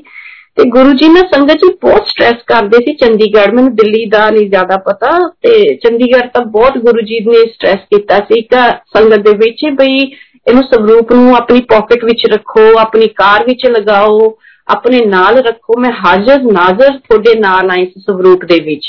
ਸੋ ਸਾਡੇ ਦਿਮਾਗ ਦੇ ਵਿੱਚ ਨਾ ਗੁਰੂ ਜੀ ਨੇ ਇੰਨੀ ਕੁ ਸਾਡੀ ਅਕਲ ਦੇ ਵਿੱਚ ਪਾਤਾ ਸੀ ਕਿ ਮੇਰੇ ਸਵਰੂਪ ਨੂੰ ਨਾ ਆਮ ਸਵਰੂਪ ਨਾ ਸਮਝੋ ਉਹਨੂੰ ਉਹਦੀ ਉਹਨੂੰ ਐ ਨਾ ਲਓ ਵੀ ਇਹ ਇੱਕ ਗੋਡਸ ਚੋਂ ਗੋਡ ਦਾ ਸਵਰੂਪ ਹੈ ਇਹ ਇੱਕ ਹਾਜ਼ਰ ਨਾਜ਼ਰ ਗੋਡ ਹੈ ਜਿਹੜਾ ਆਪਣੇ ਮੂੰਹ ਨਾਲ ਬੋਲ ਕੇ ਸਾਨੂੰ ਦੱਸ ਕੇ ਗਏ ਨੇ ਸੱਚੇ ਪਾਤਸ਼ਾਹ ਕਿ ਮੇਰੇ ਸਵਰੂਪ ਦੇ ਵਿੱਚ ਮੈਂ ਬੈਠਾ ਸੋ ਇਹ ਸਾਨੂੰ ਉੱਥੇ ਉਦੋਂ ਗੁਰੂ ਜੀ ਨੇ ਦੱਸਤਾ ਸੀ ਸੋ ਅਸੀਂ ਉਸੇ ਟਾਈਮ ਉਦੋਂ ਆਪਣੀਆਂ ਕਾਰਾਂ ਵਿੱਚ ਰਾਜ ਨੇ ਆਪਣੀ ਪਾਕਟ ਵਿੱਚ ਆਪਣੇ ਪਰਸ ਵਿੱਚ ਅਸੀਂ ਚੰਡੀਗੜ੍ਹ ਉਦੋਂ ਗੁਰੂ ਜੀ ਦੇ ਸਵਰੂਪ ਸਾਰੇ ਰੱਖ ਰਹੇ ਸੀਗੇ ਆਪਣੇ ਨਾਲ ਨਾਲ ਜਿੱਥੇ ਵੀ ਅਸੀਂ ਹੋਣਾ ਤੇ ਐਦਾਂ ਹੀ ਜਦੋਂ ਮੇਰਾ ਟੈਸਟ ਆਇਆ ਜੀ ਉਦੋਂ ਆਇਲਸ ਦਾ ਟੈਸਟ ਸੀ ਤੇ ਨਾ ਕੋਈ ਇੱਥੇ ਉਦੋਂ ਸੈਂਟਰ ਹੁੰਦੇ ਸੀ 99 ਦੀ ਗੱਲ ਹੈ ਜੀ ਤੇ ਮੇਰਾ 18 ਚ ਵਿਆਹ ਹੋ ਗਿਆ ਸੀ ਸੋ ਪੜ੍ਹਾਈ 'ਚ ਵੀ ਮੈਂ ਕੋਈ ਜ਼ਿਆਦਾ ਨਹੀਂ ਸੀ ਨਾ ਕੋਈ ਟੈਸਟ ਦੀ ਤਿਆਰੀ ਕੀਤੀ ਸੀ ਮੈਂ ਤਾਂ ਬੱਚੇ ਆਪਣੇ ਪਾਲ ਰਹੀ ਸੀਗੀ ਤੇ ਟੈਸਟ ਜਦੋਂ ਆ ਗਿਆ ਤਾਂ ਅਸੀਂ ਦਿੱਲੀ ਆਏ ਤਾਂ 9 ਤੋਂ 5 ਸੀ ਸਾਡਾ ਟੈਸਟ ਸਵੇਰ ਤੋਂ ਸ਼ਾਮ ਤੱਕ ਤੇ ਬਿਨਾ ਬਿਲਕੁਲ ਕੋਈ ਮੈਨੂੰ ਆਈਡੀਆ ਨਹੀਂ ਸੀ ਉੱਥੇ ਕੀ ਹੋਣਾ ਜੀ, ਕੀ ਨਹੀਂ ਹੋਣਾ। ਉਹ ਸਪੀਕਿੰਗ ਲਿਸਨਿੰਗ ਤੇ ਇੰਟਰਵਿਊ ਸੀਗੀ ਤੇ ਮੇਰਾ ਤਾਂ ਮੈਂ ਜਦੋਂ ਸੰਗਤ ਜੀ ਮੈਨੂੰ ਪਤਾ ਮੇਰਾ ਲੈਵਲ ਕੀ ਹੈ ਤੇ ਕੋਈ ਮੈਂ ਤਿਆਰੀ ਨਹੀਂ ਸੀ ਕੁਝ ਨਹੀਂ ਸੀਗੀ ਤੇ ਸੱਚੀ ਮੈਨੂੰ ਕੋਈ ਜ਼ਿਆਦਾ ਮੇਰਾ ਇੰਗਲਿਸ਼ ਇੰਨੀ ਸਟਰੋਂਗ ਨਹੀਂ ਹੈ। ਤੇ ਮੈਂ ਟੈਸਟ ਤੇ ਜਦੋਂ ਲਿਖਣਾ ਸਟਾਰਟ ਕੀਤਾ ਮੈਂ ਗੁਰੂ ਜੀ ਦੀ ਸਵਰੂਪ ਦਾ ਸਾਹਮਣੇ ਰੱਖ ਲਿਆ ਤੇ ਸੰਗਤ ਜੀ ਮੇਰੇ ਹੱਥ ਇਸ ਤਰ੍ਹਾਂ ਚੱਲੇ ਮੈਂ ਅੱਜ ਵੀ ਹੱਸਦੀ ਹੁੰਦੀ ਆ ਹੈਰਾਨ ਆ ਕਿ 9 ਤੋਂ 5 ਤੱਕ ਜੀ ਮੈਨੂੰ ਨਾ ਇਸ ਤਰ੍ਹਾਂ ਲੱਗਿਆ ਸਾਰਾ ਦਿਨ ਜਿੱਦਾਂ ਕੋਈ ਮੈਂ ਘੰਟਾ ਕੀ ਸਪੈਂਡ ਕੀਤਾ ਇੱਥੇ ਮੇਰੇ ਬਿਲਕੁਲ ਮੈਨੂੰ ਕੋਈ ਬਿਲਕੁਲ ਮੈਂ ਅੰਦਰੋਂ ਵੀ ਲਾਈਟ ਸੀ ਮੇਰਾ ਮਾਈਂਡ ਵੀ ਲਾਈਟ ਸੀ ਮੇਰੇ ਹੱਥ ਵੀ ਬੜੇ ਲਾਈਟ ਸੀਗੇ ਤੇ ਮੈਂ ਫਟਾਫਟ ਬੜਾ ਫਲੂਐਂਟਲੀ ਇਦਾਂ ਲਿਖਿਆ ਸਾਰਾ ਕੁਝ ਤੇ ਬਿਨਾਂ ਸੋਚੇ ਮੈਨੂੰ ਮੈਨੂੰ ਪਤਾ ਵੀ ਨਹੀਂ ਸੀ ਮੈਂ ਲਿਖ ਕੀ ਰਹੀ ਹਾਂ ਪਰ ਮੈਂ ਕੋਈ ਜਗ੍ਹਾ ਕੋਈ ਨਹੀਂ ਛੱਡੀ ਜਿੱਥੇ ਵੀ ਕੋਈ ਪੈਰਾਗ੍ਰਾਫ ਸੀ ਉਹਨੂੰ ਪੂਰਾ ਫੁੱਲੀ ਇੰਨਾ ਅੱਛੀ ਤਰ੍ਹਾਂ ਸਾਰਾ ਕੁਝ ਲਿਖਿਆ ਤੇ ਲਿਸਨਿੰਗ ਦਾ ਸਪੀਕਿੰਗ ਦਾ ਸਾਰਾ ਬਹੁਤ ਹੀ ਬਹੁਤ ਪਰਫੈਕਟ ਤੇ ਬੜਾ ਲਾਈਟਲੀ ਹੋਇਆ ਤੇ ਮੈਂ ਐਂਡ ਆਫ ਦਾ ਡੇ ਬਹੁਤ ਲਾਈਟ ਫੀਲ ਕਰ ਰਹੀ ਸੀ ਤੇ ਰਾਜ ਮੈਨੂੰ ਜਦੋਂ ਅਸੀਂ ਆਪਸ ਵਿੱਚ ਮਿਲੇ ਸ਼ਾਮ ਨੂੰ ਤੇ ਮੈਨੂੰ ਕਹਿੰਦੇ ਕਿਵੇਂ ਹੋਇਆ ਟੈਸਟ ਮੈਂ ਕਿਹਾ ਜੀ ਬਹੁਤ ਵਧੀਆ ਹੋ ਗਿਆ ਬਹੁਤ ਹੀ ਕੋਈ ਪ੍ਰੋਬਲਮ ਨਹੀਂ ਆਈ ਇਹ ਵੀ ਹੱਸ ਪਏ ਮੈਂ ਕਿਹਾ ਸੱਚੀ ਕੋਈ ਮੈਨੂੰ ਉਹ ਨਹੀਂ ਆਈ ਬਹੁਤ ਵਧੀਆ ਹੋਇਆ ਤੇ ਫਿਰ ਅਸੀਂ ਸ਼ਾਮ ਨੂੰ ਜੀ ਆਪਣਾ ਟੈਸਟ ਕਰਕੇ ਫਿਰ ਅਸੀਂ ਸ਼ਾਮ ਨੂੰ ਗੁਰੂ ਜੀ ਦੇ ਦਰਬਾਰ ਵਿੱਚ ਪਹੁੰਚੇ ਤੇ ਜਦੋਂ ਗੁਰੂ ਜੀ ਦੇ ਦਰਬਾਰ 'ਚ ਪਹੁੰਚੇ ਨਾ ਸੰਗਤ ਜੀ ਸਾਨੂੰ ਮਿਲਦੇ ਕਾਫੀ ਟਾਈਮ ਹੋ ਗਿਆ ਸੀ ਗੁਰੂ ਜੀ ਦੇ ਕੀਤੇ ਪਰ ਮੈਂ ਗੁਰੂ ਜੀ ਨੂੰ ਨਾ ਕਦੀ ਵੀ ਟੱਚ ਨਹੀਂ ਸੀ ਕੀਤਾ ਜਿਸ ਤਰ੍ਹਾਂ ਸਾਰੀ ਸੰਗਤ ਕੋਈ ਗੁਰੂ ਜੀ ਦੇ ਸੇਵਾ ਕਰਦੇ ਸੀ ਪੈਰਾਂ ਦੀ ਚਰਨਾਂ ਦੀ ਬਾਹਾਂ ਦੀ ਹੱਥਾਂ ਦੀ ਲੱਤ ਇਦਾਂ ਤੇ ਮੈਂ ਕਦੀ ਵੀ ਅੱਜ ਤੱਕ ਗੁਰੂ ਜੀ ਨੂੰ ਹੱਥ ਨਹੀਂ ਸੀ ਲਗਾਇਆ ਨਾ ਟੱਚ ਕੀਤਾ ਸੀਗਾ ਤੇ ਉਸ ਦਿਨ ਜਦੋਂ ਮੈਂ ਗੁਰੂ ਜੀ ਦੇ ਦਰਬਾਰ 'ਚ ਪਹੁੰਚੀ ਤਾਂ ਗੁਰੂ ਜੀ ਮੈਨੂੰ ਕਹਿੰਦੇ ਆਪਣੀ ਸੀਟ ਤੇ ਸੱਚੇ ਪਾਤਸ਼ਾਹ ਬੈਠੇ ਸੀ ਮੈਨੂੰ ਕਹਿੰਦੇ ਆ ਮੇਰਾ ਹੱਥ ਘੁੱਟ ਆਪਣਾ ਰਾਈਟ ਹੈਂਡ ਮੇਰੇ ਅੱਗੇ ਕਰਤਾ ਹੱਥ ਘੁਟਾਉਣ ਦੇ ਲਈ ਤੇ ਉਂਗਲੀਆਂ ਕਹਿੰਦੇ ਘੁੱਟ ਤੇ ਮੈਂ ਗੁਰੂ ਜੀ ਵੱਲ ਦੇਖਿਆ ਤੇ ਮੈਂ ਮੈਨੂੰ ਸੀ ਕਿ ਮੇਰੇ ਲਈ ਤਾਂ ਗੁਰੂ ਜੀ ਰੱਬ ਨੇ ਸੱਚੇ ਪਾਤਸ਼ਾਹ ਮੈਂ ਮੈਂ ਕਿਹਾ ਗੁਰੂ ਜੀ ਹੱਥ ਜਰਾ ਧੋਇਆ ਵਾ ਮੈਂ ਮੈਂ ਫਿਰ ਫਟਾਫਟ ਜਾ ਕੇ ਉੱਥੇ ਕਿਚਨ ਦੇ ਨਾਲ ਬਾਥਰੂਮ ਸੀ ਮੈਂ ਹੱਥ ਆਪਣੇ ਧੋਤੇ ਤੇ ਮੈਂ ਆ ਕੇ ਫਿਰ ਗੁਰੂ ਜੀ ਨੇ ਆਪਣਾ ਰਾਈਟ ਹੈਂਡ ਤੇ ਉਹਦੀਆਂ ਉਂਗਲੀਆਂ ਮੈਨੂੰ ਦੇਤੀਆਂ ਕਹਿੰਦੇ ਇਹਨਾਂ ਨੂੰ ਘੁੱਟ ਫਿਰ ਮੈਂ ਉਹਨਾਂ ਸਾਰੀਆਂ ਘੁੱਟੀਆਂ ਤੇ ਉਸ ਟਾਈਮ ਤਾਂ ਨਹੀਂ ਮੈਨੂੰ ਪਤਾ ਲੱਗਿਆ ਪਰ ਬਾਅਦ ਵਿੱਚ ਮੇਰੇ ਦਿਮਾਗ ਵਿੱਚ ਮੈਂ ਰਿਅਲਾਈਜ਼ ਕੀਤਾ ਕਿ ਓ ਮਾਈ ਗੋਡ ਇਹ ਤਾਂ ਮੇਰੇ ਗੋਡ ਮੇਰੇ ਰੱਬ ਨੇ ਸਾਰਾ ਕੁਝ ਕੀਤਾ ਤੇ ਗੁਰੂ ਜੀ ਨੇ ਤਾਂ ਹੀ ਉਂਗਲੀਆਂ ਕਟਵਾਈਆਂ ਨੇ ਗੁਰੂ ਜੀ ਬੋਲੇ ਕੁਝ ਨਹੀਂ ਪਰ ਉਹ ਇੱਕ ਤੁਹਾਨੂੰ ਆਪ ਹੀ ਪਤਾ ਲੱਗ ਜਾਂਦਾ ਸੰਗਤ ਜੀ ਕਿ ਤੁਸੀਂ ਤੁਹਾਡੇ ਨਾਲ ਕੀ ਹੋਇਆ ਸੋ ਗੁਰੂ ਜੀ ਦੀਆਂ ਬਹੁਤ ਸੌਫਟ ਸੌਫਟ ਫਿੰਗਰ ਸੀ ਬਹੁਤ ਹੀ ਸੌਫਟ ਬੱਚਿਆਂ ਵਰਗੀਆਂ ਤੇ ਮੈਂ 15-20 ਮਿੰਟ ਮੇਰੇ ਤੋਂ ਘਟਾਉਂਦੇ ਰਹੇ ਸੱਚੇ ਪਾਤਸ਼ਾਹ ਤੇ ਇਸ ਤਰ੍ਹਾਂ ਹੀ ਇੱਕ ਵਾਰ ਫਿਰ ਅਸੀਂ ਪਹੁੰਚੇ ਜਦੋਂ ਵੀ ਅਸੀਂ ਜਾਂਦੇ ਸੀ ਦਿੱਲੀ ਤਾਂ ਗੁਰੂ ਜੀ ਨੇ ਮੈਨੂੰ ਬਹੁਤ ਥੋੜੇ ਟਾਈਮ ਲਈ 5-10 ਮਿੰਟ ਲਈ ਆਪਣੇ ਕੋਲ ਬਿਠਾਉਂਦੇ ਹੁੰਦੇ ਸੀ ਅੱਗੇ ਫਿਰ ਮੈਨੂੰ ਪਿੱਛੇ ਭੇਜ ਦਿੰਦੇ ਹੁੰਦੇ ਸੀਗੇ ਤੇ ਫਿਰ ਨਹੀਂ ਸੀ ਦੁਬਾਰਾ ਬੁਲਾਉਂਦੇ ਹੁੰਦੇ ਤੇ ਇਸ ਤਰ੍ਹਾਂ ਇੱਕ ਵਾਰ ਮੈਂ ਫਿਰ ਗੁਰੂ ਜੀ ਕੋਲ ਬੈਠੀ ਸੀ ਤੇ ਗੁਰੂ ਜੀ ਨਾ ਆਪਣਾ ਪੀ ਰਹੇ ਸੀਗੇ ਗਲਾਸ ਦੇ ਵਿੱਚ ਕੁਝ ਤੇ ਮੈਨੂੰ ਬੈਠੇ ਥੋੜੀ ਦੇਰ ਬਾਅਦ ਮੈਨੇ ਔਰ ਸੰਗਤ ਜੀ ਮੇਰੇ ਨਾ ਦਿਮਾਗ ਵਿੱਚ ਮੈਂ ਹੁਣ ਸੋਚਦੀ ਹੁੰਦੀ ਆ ਕਿ ਅਸੀਂ ਗੁਰੂ ਜੀ ਦੇ ਦਰਬਾਰ 'ਚ ਬੈਠੀਦਾ ਸੀ ਸਾਡੇ ਦਿਮਾਗ 'ਚ ਕੀ ਸੋਚ ਆਂਦੀ ਸੀ ਜੇ ਮੈਂ ਕੀ ਸੋਚਦੀ ਸੀ ਉੱਥੇ ਹੁਣ ਮੈਂ ਸੰਗਤ ਦੇ ਸਤਸੰਗ ਸੁਣਦੀ ਆ ਕਿ ਕਾਫੀ ਲੋਕੀ ਕਾਫੀ ਕੁਝ ਸੋਚਦੇ ਸੀ ਮੈਂ ਬੜਾ ਪ੍ਰੈਸ਼ਰ ਪਾਇਆ ਆਪਣੇ ਤੇ ਮੈਂ ਦੇਖਿਆ ਮੇਰੇ ਤੇ ਦਿਮਾਗ 'ਚ ਕੁਝ ਨਹੀਂ ਆਇਆ ਬੜਾ ਬਲੈਂਕ ਰਿਹਾ ਦਿਮਾਗ ਮੈਂ ਹੁਣ ਸੋਚਦੀ ਆ ਕਿ ਗੁਰੂ ਜੀ ਤੁਸੀਂ ਕੋਈ ਸੋਚ ਵੀ ਨਹੀਂ ਆਣ ਦਿੱਤੀ ਮੇਰੇ ਦਿਮਾਗ ਵਿੱਚ ਕਿ ਕੋਈ ਸੋਚ ਕਿਸੇ ਕਿਸੇ ਲਈ ਵੀ ਨਹੀਂ ਕੋਈ ਆਈ ਜੀ ਕੋਈ ਮੈਨੂੰ ਦਰਬਾਰ ਲਈ ਗੁਰੂ ਜੀ ਨੂੰ ਹੀ ਬਸ ਦੇਖੀ ਜਾਈਦਾ ਸੀ ਕਦੀ ਸੰਗਤ ਵੀ ਨਹੀਂ ਮੈਂ ਤਾਂ ਆਸ-ਪਾਸ ਆਪਣੇ ਦੇਖੀ ਸੀ ਤੁਹਾਨੂੰ ਸੱਚੀ ਦੱਸਾਂ ਕੌਣ ਬੈਠਾ ਹੈ ਕੌਣ ਕੀ ਕਰਦਾ ਹੈ ਤੇ ਨਾ ਕੋਈ ਥਾਟਸ ਆਉਂਦੀਆਂ ਸੀਗੀਆਂ ਕਿ ਆ ਜਾਂ ਉਹ ਕੋਈ ਥਾਟ ਹੈ ਹੀ ਨਹੀਂ ਮੇਰੇ ਮੈਂ ਬਹੁਤ ਪ੍ਰੈਸ਼ਰ ਪਾਉਂਦੀ ਹਾਂ ਕਿ ਮੈਂ ਸੋਚਾਂ ਮੈਂ ਇੰਨੀ ਦੇਰ ਉੱਥੇ ਬੈਠਦੀ ਸੀ ਮੇਰੇ ਦਿਮਾਗ ਵਿੱਚ ਆਂਦਾ ਕੀ ਸੀ ਸੋ ਕੋਈ ਥਾਟ ਨਹੀਂ ਸੀ ਜੀ ਆਂਦੀ ਪੂਰਾ ਬਲੈਂਕ ਰਹਿੰਦਾ ਸੀ ਮੇਰਾ ਤਾਂ ਦਿਮਾਗ ਮੈਂ ਤਾਂ ਗੁਰੂ ਜੀ ਨੂੰ ਹੀ ਬਸ ਦੇਖਦੀ ਰਹਿੰਦੀ ਸੀ ਰੂਹ ਦਾ ਸੀ ਕਨੈਕਸ਼ਨ ਮੈਂ ਆਪਣੀ ਬਾਡੀ ਵੀ ਭੁੱਲ ਜਾਂਦੀ ਸੀ ਕਿ ਮੈਨੂੰ ਕੋਈ ਬਾਡੀ ਵੀ ਮਿਲੀ ਹੋਈ ਹੈ ਸੋ ਮੈਂ ਤਾਂ ਬਸ ਗੁਰੂ ਜੀ ਨੂੰ ਆਪਣਾ ਰੱਬ ਹੀ ਇੰਨੇ ਪਿਆਰ ਜੇ ਚ ਰਹੀਦਾ ਸੀ ਗੁਰੂ ਜੀ ਦੇ ਤੇ ਬਲੈਂਕ ਹੋ ਕੇ ਬੈਠੇ ਰਹੀਦਾ ਸੀ ਗੁਰੂ ਜੀ ਨੇ ਕੋਈ ਥਾਟ ਹੀ ਨਹੀਂ ਆਣ ਦਿੱਤੀ ਦਿਮਾਗ ਵਿੱਚ ਮੇਰੇ ਤੇ ਫਿਰ ਗੁਰੂ ਜੀ ਪੀ ਰਹੇ ਸੀਗੇ ਜੀ ਆਪਣਾ ਜਲ ਜੋ ਤੇ ਜਦੋਂ ਗੁਰੂ ਜੀ ਨੇ ਮੈਨੂੰ ਅੱਧਾ ਗਲਾਸ ਮੈਨੂੰ ਫੜਾਤਾ ਤੇ ਮੈਂ ਜਦੋਂ ਫੜਿਆ ਮੈਨੂੰ ਕਹਿੰਦੇ ਪੀ ਲਾ ਤੇ ਮੈਂ ਮੇਰੇ ਨਾਲ ਜੀ ਸੰਗਤ ਦੇ ਦਿਮਾਗ ਵਿੱਚ ਇਹ ਆ ਗਿਆ ਕਿ ਇਹ ਸੱਚੇ ਪਾਤਸ਼ਾਹ ਦਾ ਗਲਾਸ ਹੈ ਮੇਰੇ ਲਈ ਗੁਰੂ ਜੀ ਰੱਬ ਨੇ ਤੇ ਉਦੋਂ ਉਦੋਂ ਵੀ ਮੇਰੇ ਲਈ ਰੱਬ ਸੀਗੇ ਮੈਂ ਸੱਚੀ ਦੱਸਾਂ ਮੈਨੂੰ ਉਸ ਟਾਈਮ ਵੀ ਗੁਰੂ ਜੀ ਲਈ ਇਹੀ ਫੀਲਿੰਗ ਆਂਦੀ ਹੁੰਦੀ ਸੀ ਉਦੋਂ ਵੀ ਮੈਂ ਗੁਰੂ ਜੀ ਨੂੰ ਸੱਚੇ ਪਾਤਸ਼ਾਹ ਕਹਿ ਕੇ ਬੁਲਾਉਂਦੀ ਕਹਿੰਦੀ ਹੁੰਦੀ ਸੀ ਕਿ ਮੈਨੂੰ ਕਦੀ ਏਦਾਂ ਕੋਈ ਡਾਊਟ ਨਹੀਂ ਆਇਆ ਗੁਰੂ ਜੀ ਲਈ ਕਿ ਇਹ ਰੱਬ ਨਹੀਂ ਹੈਗੇ ਤੇ ਮੈਂ ਬਹੁਤ ਜ਼ਿਆਦਾ ਮੇਰੀ ਰੂਹ ਗੁਰੂ ਜੀ ਨਾਲ ਏਦਾਂ ਹੁੰਦੀ ਸੀਗੀ ਸੋ ਮੇਰੇ ਦਿਮਾਗ ਵਿੱਚ ਆ ਗਿਆ ਕਿ ਇਹ ਰੱਬ ਦਾ ਗਲਾਸ ਹੈ ਗੁਰੂ ਜੀ ਦਾ ਗਲਾਸ ਹੈ ਮੈਂ ਮੂੰਹ ਕਿਵੇਂ ਲਾ ਲਵਾਂ ਮੈਂ ਨਾ ਚੀਜ਼ ਮੈਂ ਇੱਕ ਤੁਛ ਪ੍ਰਾਣੀ ਇੱਕ ਇਹ ਮੈਂ ਗੁਰੂ ਜੀ ਇੰਨੀ ਜੋਗੀ ਮੈਂ ਹੈ ਨਹੀਂ ਕਿ ਸੱਚੇ ਪਾਤਸ਼ਾਹ ਦੇ ਗਲਾਸ ਨੂੰ ਮੈਂ ਮੂੰਹ ਲਾ ਲਵਾਂ ਮੈਂ ਨਾ ਸਮਝੀ ਕਿਚਨ ਵਿੱਚ ਜਾ ਕੇ ਦੂਸਰੇ ਗਲਾਸ ਪਾ ਕੇ ਗੁਰੂ ਜੀ ਦਾ ਕੋਕੋਨਟ ਵਾਟਰ ਸੀ ਮੈਂ ਉਹਦੇ ਵਿੱਚ ਪਾ ਕੇ ਪੀ ਪੀ ਲਿਆ ਮੇਰੇ ਦਿਮਾਗ ਵਿੱਚ ਇਹ ਨਹੀਂ ਆਇਆ ਕਿ ਗੁਰੂ ਜੀ ਦਾ ਝੂਠ ਹੈ ਪਰ ਮੇਰੇ ਦਿਮਾਗ 'ਚ ਆ ਗਿਆ ਕਿ ਗੁਰੂ ਜੀ ਦਾ ਗਲਾਸ ਹੈ ਮੈਂ ਨਹੀਂ ਅੰਨੀ ਕਿ ਮੈਂ ਗੁਰੂ ਜੀ ਦੇ ਗਲਾਸ ਨੂੰ ਮੂੰਹ ਲਾ ਸਕਦੀ ਹਾਂ ਸੋ ਇਸ ਤਰ੍ਹਾਂ ਹੋਇਆ ਫਿਰ ਮੈਂ ਸੱਚ ਉਹ ਮੈਂ ਭੁੱਲ ਗਈ ਕਿ ਜਦੋਂ ਚੰਡੀਗੜ੍ਹ ਸੀ ਨਾ ਕਿ ਮੈਂ ਆਪਣੇ ਮੇਰੇ ਮਦਰ ਇਨ ਲੋ ਕਾਫੀ ਸਖਤ ਸੁਭਾਅ ਦੇ ਸੀਗੇ ਸਟ੍ਰਿਕਟ ਕਹਿ ਲੋ ਰੋਬ ਵਾਲੇ ਕਹਿ ਲੋ ਕਾਫੀ ਰੋਬ ਵਾਲੇ ਲੇਡੀ ਸੀ ਮੇਰੇ ਮਦਰ ਇਨ ਲੋ ਤੇ ਜਦੋਂ ਗੁਰੂ ਜੀ ਉੱਥੇ ਚੰਡੀਗੜ੍ਹ ਹੁੰਦੇ ਸੀ ਤਾਂ ਅਸੀਂ ਨਾ ਜੀ ਸਾਡੀ ਕੋਠੀ ਦੇ ਉੱਪਰਲੇ ਪੋਰਸ਼ਨ 'ਚ ਫਸਟ ਫਲੋਰ ਤੇ ਅਸੀਂ ਰਹਿੰਦੇ ਸੀ ਤੇ ਨੀਚੇ ਮੰਮੀ ਡੈਡੀ ਰਹਿੰਦੇ ਸੀਗੇ ਤੇ ਮੈਂ ਅਸੀਂ ਜਦੋਂ ਗੁਰੂ ਜੀ ਕੋਲ ਜਾਮ ਲੱਗ ਗਏ ਸੀ ਨਾ ਮੈਂ ਆਪਣੇ ਮਦਰ ਇਨ ਲੋ ਨੂੰ ਕਿਹਾ ਮੈਂ ਕਿਹਾ ਮੰਮੀ ਐਦਾਂ ਗੁਰੂ ਜੀ ਨੇ ਤੇ ਅਸੀਂ ਸ਼ਾਮ ਨੂੰ ਜਾਈਦਾ ਤੁਸੀਂ ਜੇ ਚੱਲਣਾ ਦੇਖ ਲਓ ਤੇ ਮੇਰੇ ਮੂੰਹ ਚੋਂ ਨਿਕਲ ਗਿਆ ਕਿ ਉਹ ਕਾਫੀ ਠੀਕ ਵੀ ਕਰ ਦਿੰਦੇ ਨੇ ਸੰਗਤ ਨੂੰ ਮੈਂ ਇਸ ਤਰ੍ਹਾਂ ਹੀ ਬਸ ਕਹਿਤਾ ਮੰਮੀ ਦੇ ਅੱਗੇ ਤੇ ਮੈਂ ਮੰਮੀ ਤਿਆਰ ਹੋ ਗਏ ਸ਼ਾਮ ਨੂੰ ਮੈਂ ਕਹਿਤਾ ਮੈਂ ਕਿ ਮੰਮੀ ਸ਼ਾਮ ਨੂੰ ਜਾਣਾ ਤੇ ਉਹ ਤਿਆਰ ਹੋ ਗਏ ਤੇ ਬਾਅਦ ਚ ਮੈਂ ਕਹਿ ਕੇ ਨਾ ਮੈਂ ਘਬਰਾ ਜੀ ਵੀ ਗਈ ਡਰ ਜੀ ਵੀ ਗਈ ਮੈਂ ਕਿ ਮੰਮੀ ਤਾਂ ਕਿਸੇ ਨੂੰ ਕੁਝ ਸਮਝਦੇ ਹੀ ਨਹੀਂ ਹੈ ਕਿਤੇ ਗੁਰੂ ਜੀ ਕੋਲ ਕੁਝ ਗਲਤ ਨਾ ਬੋਲ ਦੇਣ ਜਾਂ ਐਦਾਂ ਉੱਥੇ ਤੇ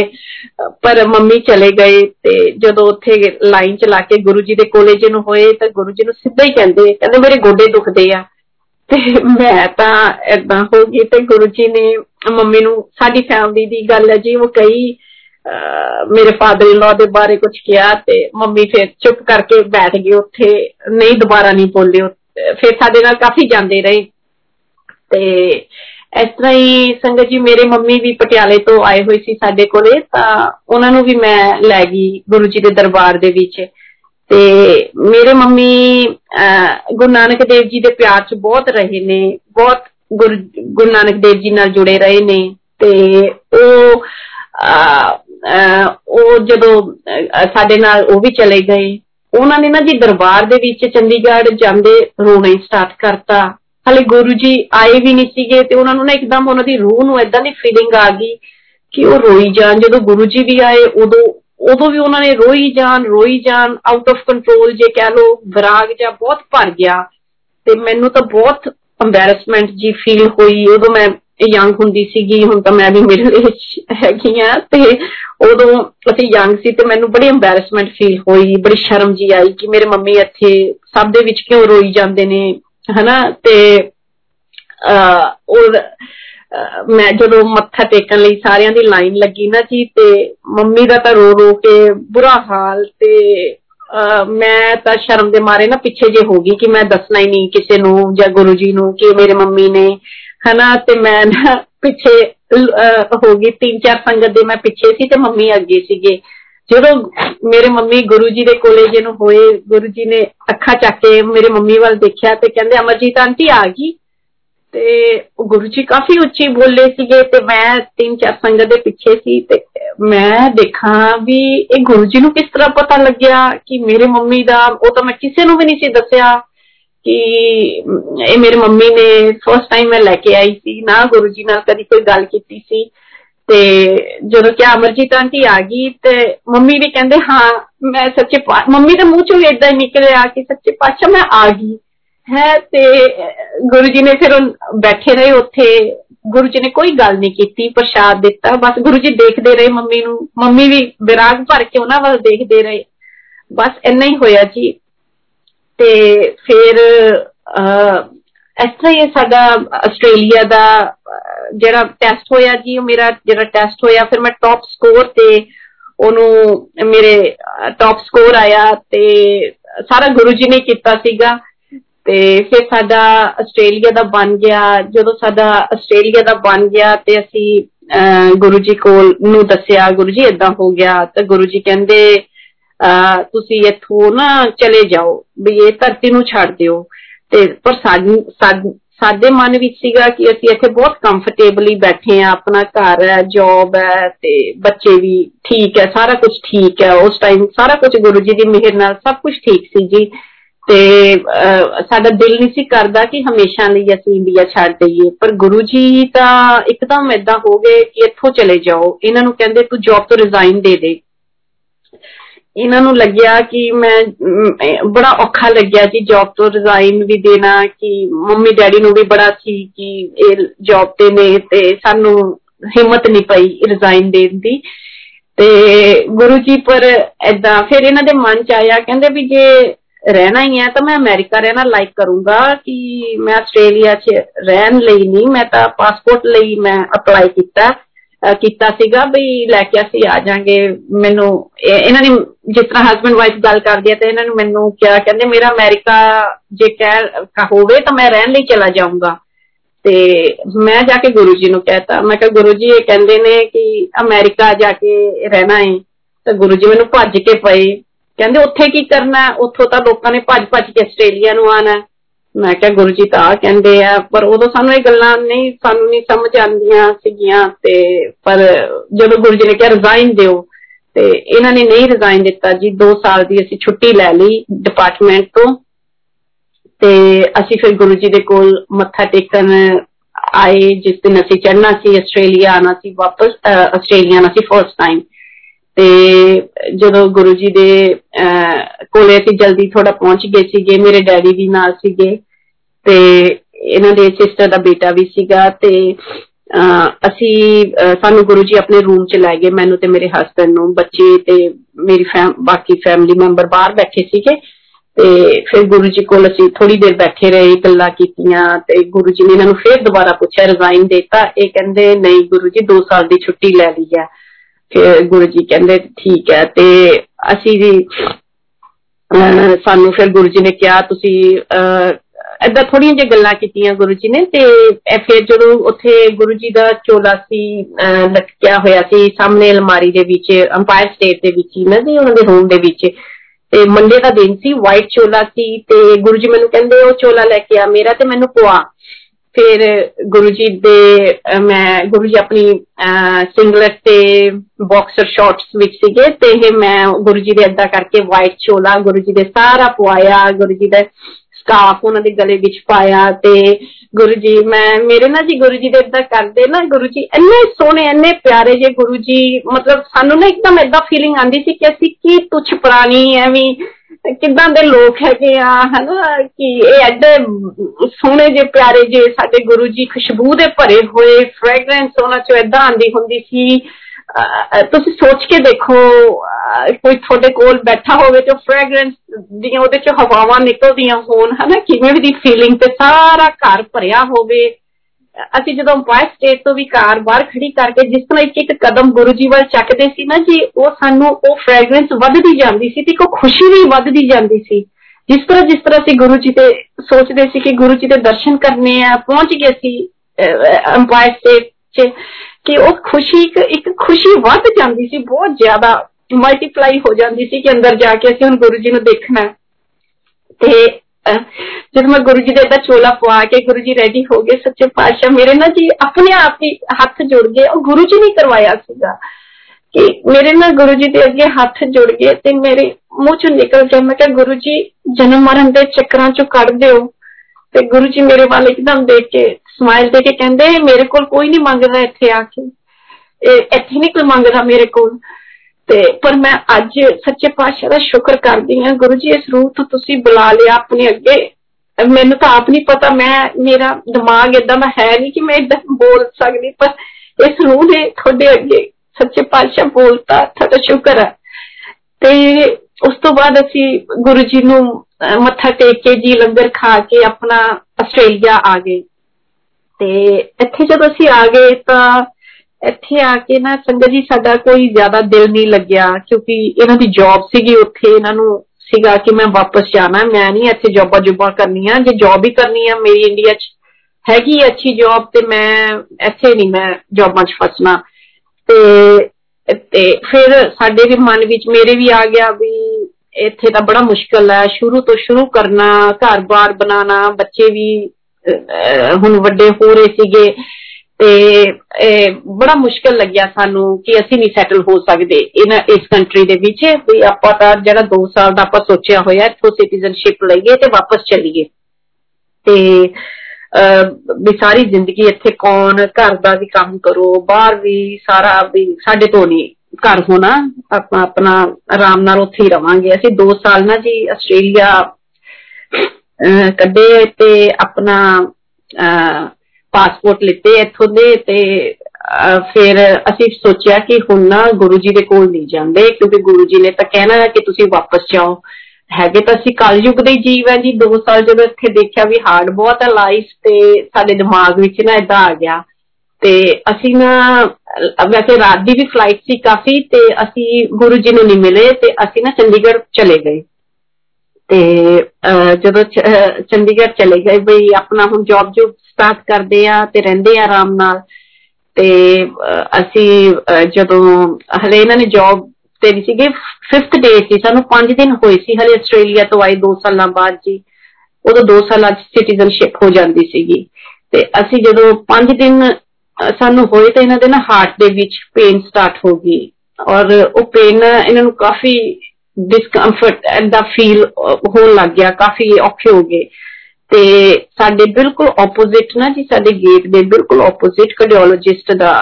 ਹਾਂ ਘਰ ਹੈ ਤੇ ਉਹਨਾਂ ਦੇ ਘਰ ਦੇ ਵਿੱਚ ਹੀ ਉਹਨਾਂ ਨੇ ਆਪਣਾ ਹਸਪੀਟਲ ਵੀ ਉਹ ਕਲੀਨਿਕ ਵੀ ਉਹ ਦੇਖਦੇ ਨੇ ਤੇ ਅਸੀਂ ਫਟਾਫਟ ਉਹਨਾਂ ਦੇ ਉੱਥੇ ਕਲੀਨਿਕ 'ਚ ਪਹੁੰਚੇ ਤਾਂ ਉਹ ਕਹਿੰਦੇ ਡਾਕਟਰ ਸਾਹਿਬ ਕਹਿੰਦੇ ਕਹਿੰਦੇ ਵੀ ਇਹ ਕੰਮ ਉਹਨਾਂ ਨੇ ਸਾਰਾ ਇਹਨਾਂ ਦਾ ਚੈੱਕ ਕੀਤਾ ਈਸੀਜੀ ਇਹ ਉਹ ਸਰ ਕਹਿੰਦੇ ਕੰਮ ਬਹੁਤ ਖਰਾਬ ਹੈ ਤੁਸੀਂ ਫੋਰਟਿਸ ਹਸਪੀਟਲ ਫਟਾਫਟ ਪਹੁੰਚੋ ਜਾਓ ਉੱਥੇ ਜਲਦੀ ਤੋਂ ਜਲਦੀ ਤੇ ਇਹਨਾਂ ਨੂੰ ਸਾਹ ਥੋੜੀ ਜੀ ਸਾਹ ਦੀ ਵੀ ਪ੍ਰੋਬਲਮ ਜੀ ਆ ਰਹੀ ਸੀ ਤੇ ਸਾਡੇ ਤਾਂ ਜੀ ਜ਼ਮੀਨ ਪੈਰਾਂ ਦੇ ਥੱਲੇੋਂ ਨੀਚੋਂ ਨਾ ਐਦਾਂ ਹੋ ਗਈ ਇੱਕਦਮ ਮੈਨੂੰ ਯਾਦ ਹੈ ਮੇਰਾ ਬੇਟਾ ਵੀ ਉਦੋਂ 4-5 ਸਾਲ ਦਾ ਸੀਗਾ ਤੇ ਇਹ ਵੀ ਨਾ ਅੱਖਾਂ ਭਰ ਲੀਆਂ ਜਦੋਂ ਇੱਕਦਮ ਮਨ ਲੱਗਿਆ ਕਿ ਪਾਪਾ ਨੂੰ ਐਦਾਂ ਹੋ ਗਿਆ ਮੈਨੂੰ ਹਲੇ ਵੀ ਯਾਦ ਹੈ ਤੇ ਅਸੀਂ ਇਹ ਬੱਚੇ ਵੀ ਦੇਖ ਰਹੇ ਸੀ ਅਸੀਂ ਕੀ ਕਰ ਰਹੇ ਆ ਤੇ ਮੈਂ ਫਟਾਫਟ ਇਹਨਾਂ ਦੀ ਸਿਸਟਰ ਦਾ ਬੇਟਾ ਨਾ ਜੀ ਇੰਜੀਨੀਅਰਿੰਗ ਕਰਦਾ ਸੀ ਚੰਡੀਗੜ੍ਹ ਤੇ ਮੰਮੀ ਡੈਡੀ ਦੇ ਕੋਲੇ ਰਹਿੰਦਾ ਸੀ ਤੇ ਉਹਨੂੰ ਕਿਹਾ ਮੈਂ ਕਿਹਾ ਫਟਾਫਟ ਟੈਕਸੀ ਲੈ ਕੇ ਆ ਤੇ ਆਪਾਂ ਦਿੱਲੀ ਚੱਲੀਏ ਗੁਰੂ ਜੀ ਦੇ ਕੋਲੇ ਤੇ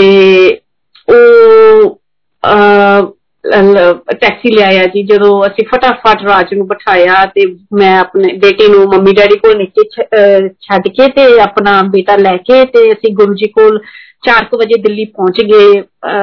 ਫਟਾਫਟ ਉੱਥੇ ਡਰਾਈਵਰ ਨੂੰ ਕਹਿ ਕੇ ਵੀ ਜਲਦੀ ਜਲਦੀ ਲੈ ਕੇ ਚੱਲ ਤੇ ਅਸੀਂ ਜਦੋਂ ਸਾਨੂੰ ਦਿਨ ਵੀ ਨਹੀਂ ਪਤਾ ਜੀ ਉਹ ਕਿਹੜਾ ਸੀਗਾ ਅਸੀਂ ਤਾਂ ਜਾ ਕੇ ਸਿੱਧਾ ਹੀ ਅੰਪਾਇਰ ਸਟੇਟ ਦਾ ਡੋਰ ਖੜਕਾਤਾ ਗੁਰੂ ਜੀ ਦਾ ਕਿ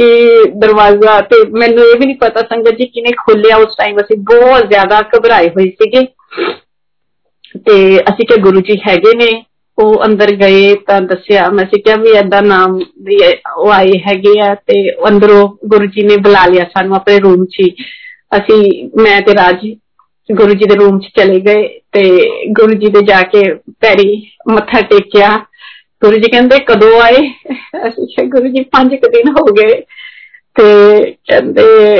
ਮੈਂ ਮੈਂ ਇਹ ਕਹਿੰਦੇ ਕਹਿੰਦੇ ਕਿ ਮੇਰੇ ਆ ਸਾਰਾ ਕੁਝ ਦੱਸਿਆ ਵੀ ਕਿੱਦਾਂ ਗੁਰੂ ਜੀ ਸਿਟੀਜ਼ਨਸ਼ਿਪ ਲੈ ਲਈ ਹੈ ਤੇ ਪਾਸਪੋਰਟ ਵੀ ਲੈ ਲਏ ਨੇ ਤੇ ਮੈਂ ਕਿਹਾ ਗੁਰੂ ਜੀ ਇਹਨਾਂ ਦੇ ਹਾਰਟ ਦੇ ਵਿੱਚ ਏਦਾਂ ਪ੍ਰੋਬਲਮ ਆਈ ਹੋਈ ਹੈ ਤਾਂ ਤੇ ਗੁਰੂ ਜੀ ਕਹਿੰਦੇ ਲੈ ਕੁਝ ਨਹੀਂ ਹੁੰਦਾ ਹੈ ਸਭ ਠੀਕ ਹੈ ਇਹ ਐਵੇਂ ਫਿਕਰ ਕਰਦਾ ਜਾਂ ਤਾਂਬੇ ਦੀ ਗੜਵੀ ਲੈ ਕੇ ਆਓ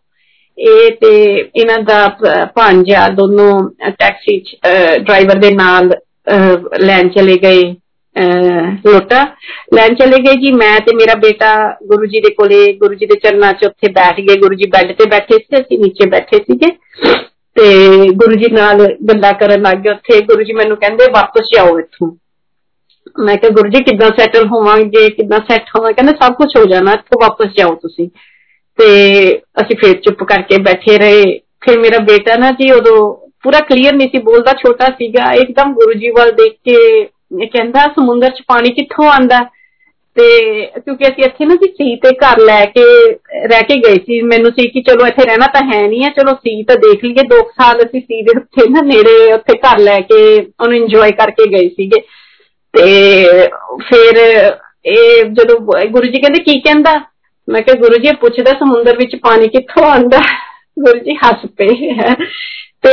ਦੇਖੋ ਜੀ ਮੇਰੇ ਹਸਬੰਡ ਨੂੰ ਇੰਨੀ ਤਕਲੀਫ ਸੀ ਤੇ ਗੁਰੂ ਜੀ ਨੇ ਨਾ ਲਾਈਟ ਗੁਰੂ ਜੀ ਕੋਲ ਤੁਸੀਂ ਫੀਲ ਕਰ ਰਹੇ ਸੀ ਤੁਸੀਂ ਸੋਚੋ ਅੱਜ ਆਪਾਂ ਨੂੰ ਕਿੰਨੀ ਤਕਲੀਫ ਹੈ ਤੇ ਆਪਾਂ ਕਿੰਨਾ ਸਿਚੁਏਸ਼ਨ 'ਚ ਹੁੰਦੇ ਆ ਤੇ ਅਸੀਂ ਵੀ ਉਸ ਸਿਚੁਏਸ਼ਨ 'ਚ ਸੀ ਉਸ ਟਾਈਮ ਤੇ ਪਰ ਗੁਰੂ ਜੀ ਦੇ ਕੋਲ ਜਾ ਕੇ ਉਹ ਸਾਰਾ ਤੁਸੀਂ ਇੱਕਦਮ ਐ ਭੁੱਲ ਜਾਂਦੇ ਹੈਗੇ ਹੋ ਅੱਜ ਵੀ ਮੈਂ ਕਹੂੰਗੀ ਕਿ ਅੱਜ ਦੇ ਟਾਈਮ 'ਚ ਵੀ ਸਾਡੀ ਡੋਜ਼ ਹੈ ਗੁਰੂ ਜੀ ਦਾ ਸਤਸੰਗ ਮੇਰਾ ਤਾਂ ਮੈਂ ਤਾਂ ਰੋਜ਼ ਜਦੋਂ ਤੱਕ ਸੁਣਦੀ ਨਹੀਂ ਮੈਨੂੰ ਤਾਂ ਮੈਂ ਕਹਿੰਦੀ ਮੈਂ ਅੱਜ ਦੇ ਟਾਈਮ 'ਚ ਸਾਡੀ ਇਹੀ ਮੈਡੀਸਨ ਹੈ ਸਾਡੀ ਡੋਜ਼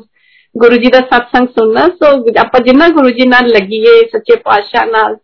ਭਟਕੀਏ ਨਾ ਇੱਧਰ ਉੱਧਰ ਤੇ ਸਭ ਕੁਝ ਸੱਚੇ ਪਾਤਸ਼ਾਹ ਸੁਣਨਗੇ ਸਾਡਾ ਤੇ ਐਨੇ ਨੂੰ ਇਹ ਆ ਗਏ ਜੀ ਗੜਵੀ ਲੈ ਕੇ ਤੇ ਇਹਨਾਂ ਨੇ ਉੱਥੇ ਪਾਣੀ ਜਲ ਭਰ ਕੇ ਪੀਤਾ ਤੇ ਇਹਨਾਂ ਨੂੰ ਨਾ ਇੱਕਦਮ ਫੀਲ ਰਿਲੀਫ ਮਹਿਸੂਸ ਹੋਇਆ ਬਹੁਤ ਜ਼ਿਆਦਾ ਤੇ ਫਿਰ ਗੁਰੂ ਜੀ ਨੇ ਸਾਡਾ ਮਤਲਬ ਇਹ ਠੀਕ ਹੋ ਗਏ ਸੱਚੇ ਪਾਤਸ਼ਾਹ ਦੀ ਮਿਹਰ ਦੇ ਨਾਲ ਤੇ ਗੁਰੂ ਜੀ ਨੇ ਇਹਨਾਂ ਨੂੰ ਕਿਹਾ ਤੂੰ ਚੌਲ ਨਹੀਂ ਖਾਣੇ ਤੇ ਸੰਗਤ ਜੀ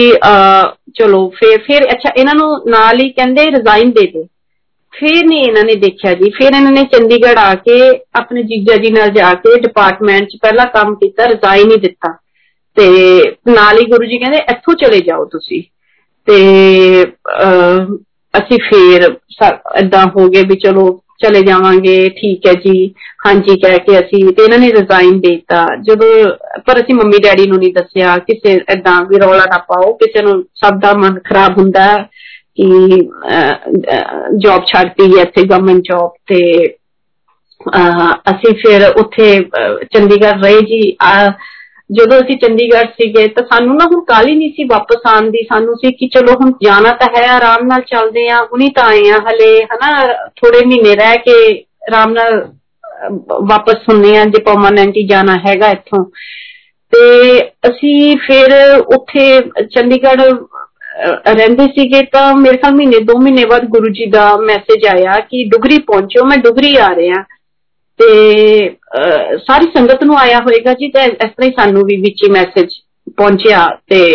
ਗੁਰੂ ਜੀ ਤਾਂ ਕਾਰਡ ਵੀ ਦਿੰਦੇ ਹੁੰਦੇ ਸੀ ਵਿਆਹ ਦੇ ਸਾਨੂੰ ਦਿੱਲੀੋਂ ਭੇਜਦੇ ਹੁੰਦੇ ਸੀ ਕਾਰਡ ਤੇ ਲਿਖ ਕੇ ਤੇ ਉਹ ਅਸੀਂ ਵਿਆਹ ਵੀ ਅਟੈਂਡ ਕੀਤੇ ਹੋਏ ਨੇ ਐਦਾਂ ਸੱਚੇ ਪਾਤਸ਼ਾਹ ਐਦਾਂ ਕਰਦੇ ਹੁੰਦੇ ਸੀਗੇ ਤੇ ਆਪਾਂ ਫਿਰ ਅਸੀਂ ਡੁਗਰੀ ਪਹੁੰਚੇ ਅਸੀਂ ਸਵੇਰੇ ਪਹੁੰਚ ਗਏ ਜੀ ਡੁਗਰੀ ਗੁਰੂ ਜੀ ਦਿੱਲੀ ਤੋਂ ਆ ਰਹੇ ਸੀਗੇ ਤੇ ਅਸੀਂ ਜਦੋਂ ਡੁਗਰੀ ਪਹੁੰਚੇ ਚੰਡੀਗੜ੍ਹ ਦੀ ਸੰਗਤ ਵੀ ਉੱਥੇ ਸਾਰੀ ਪਹੁੰਚ ਗਈ ਤੇ ਅਸੀਂ ਸਵੇਰੇ ਪਹੁੰਚੇ ਤਾਂ ਗੁਰੂ ਜੀ ਦਾ ਨਾ ਜਿਹੜਾ ਪੁਰਾਣਾ ਘਰ ਸੀ ਜਿੱਥੇ ਗੁਰੂ ਜੀ ਦਾ ਬਰਥ ਹੋਇਆ ਸੀਗਾ ਤੇ ਉੱਥੇ ਅਸੀਂ ਤੁਰਦੇ ਤੁਰਦੇ ਸਾਰੇ ਗਲੀਆਂ ਦੇ ਵਿੱਚ ਦੀ ਉੱਥੇ ਪਹੁੰਚ ਗਏ ਤੇ ਮੈਂ ਇਥੋਂ ਆਸਟ੍ਰੇਲੀਆ ਤੋਂ ਗਈ ਸੀਗੀ, ਤਾਂ ਮੇਰੇ, ਮੈਂ ਨਾ ਓਕਰੀ ਦੀਆਂ ਗਲਾਸਸ ਲੈਤੀਆਂ ਸੀ। ਨਾਲ ਇੱਕ ਸੈਟਨ ਜਿਹਦਾ ਪਾਊਚ ਜਿਹਾ ਹੁੰਦਾ ਜੀ, ਉਹ ਦਿੰਦੇ ਆ ਇੱਥੇ ਗਲਾਸਸ ਨਾਲ, ਆਪਾਂ ਸਾਰਿਆਂ ਨੂੰ ਪਤਾ। ਤੇ ਉਹ ਨਾ ਮੇਰੇ ਬੈਗ ਵਿੱਚ ਸੀਗਾ। ਤੇ ਮੈਂ ਜਦੋਂ ਗੁਰੂ ਜੀ ਦੇ ਬਰਥ ਪਲੇਸ ਤੇ ਖੜੀ ਸੀ ਕਿ ਇਹ ਪੁਰਾਣਾ ਘਰ ਸੀ, ਉਦੋਂ ਉਹਦੀ ਕੋਈ ਟੇਕ ਕੇਅਰ ਨਹੀਂ ਸੀ ਕੀਤੀ ਹੋਈ, ਉਹ ਇਦਾਂ ਹੀ ਪਿਆ ਸੀਗਾ।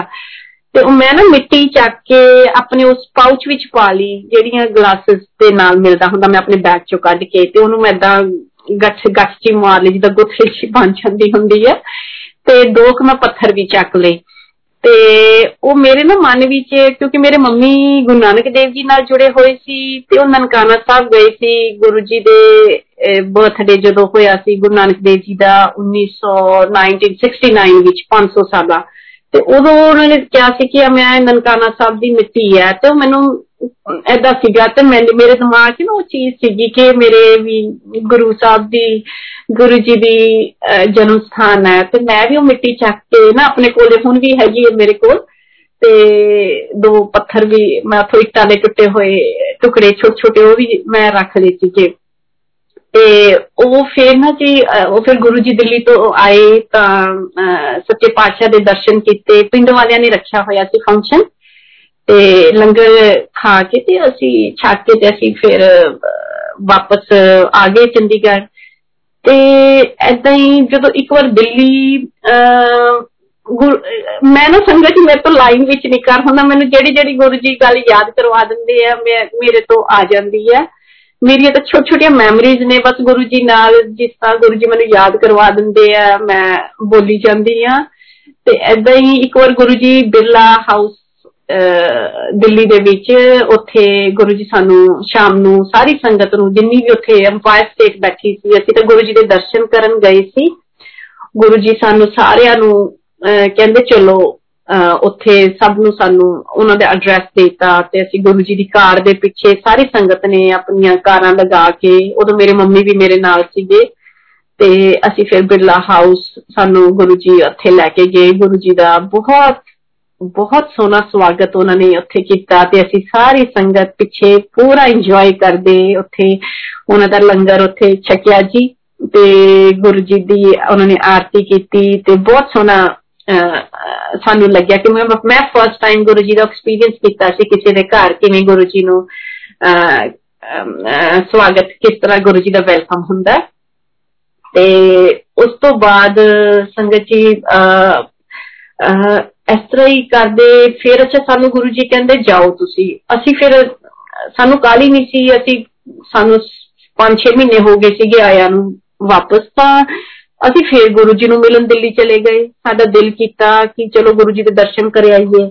ਜਦੋਂ ਅਸੀਂ ਗੁਰੂ ਜੀ ਦੇ ਦਰਬਾਰ ਵਿੱਚ ਪਹੁੰਚੇ ਜੀ ਅਸੀਂ ਲਾਈਨ 'ਚ ਫੇਰ ਲੱਗੇ ਸੀ ਤੇ ਜਦੋਂ ਸਾਡੀ ਪਾਰੀ ਆਈ ਗੁਰੂ ਜੀ ਨਾ ਮੈਨੂੰ ਭੱਜ ਕੇ ਪੈ ਗਏ ਕਦੀ ਵੀ ਗੁਰੂ ਜੀ ਅੱਜ ਤੱਕ ਮੇਰੇ ਨਾਲ ਰੂਡਲੀ ਨਹੀਂ ਸੀ ਬੋਲੇ ਕਦੀ ਵੀ ਨਹੀਂ ਹਮੇਸ਼ਾ ਸਮਾਈਲ ਹੀ ਦਿੱਤੀ ਸੀ ਤੇ ਬੜੇ ਸੌਫਟਲੀ ਤੇ ਬੜੇ ਪਿਆਰ ਨਾਲ ਬੋਲੇ ਸੀ ਜਦੋਂ ਮੇਰੇ ਵੱਲ ਦੇਖਿਆ ਗੁਰੂ ਜੀ ਨੇ ਕਿ ਇਹ ਫੇਰ ਆ ਗਏ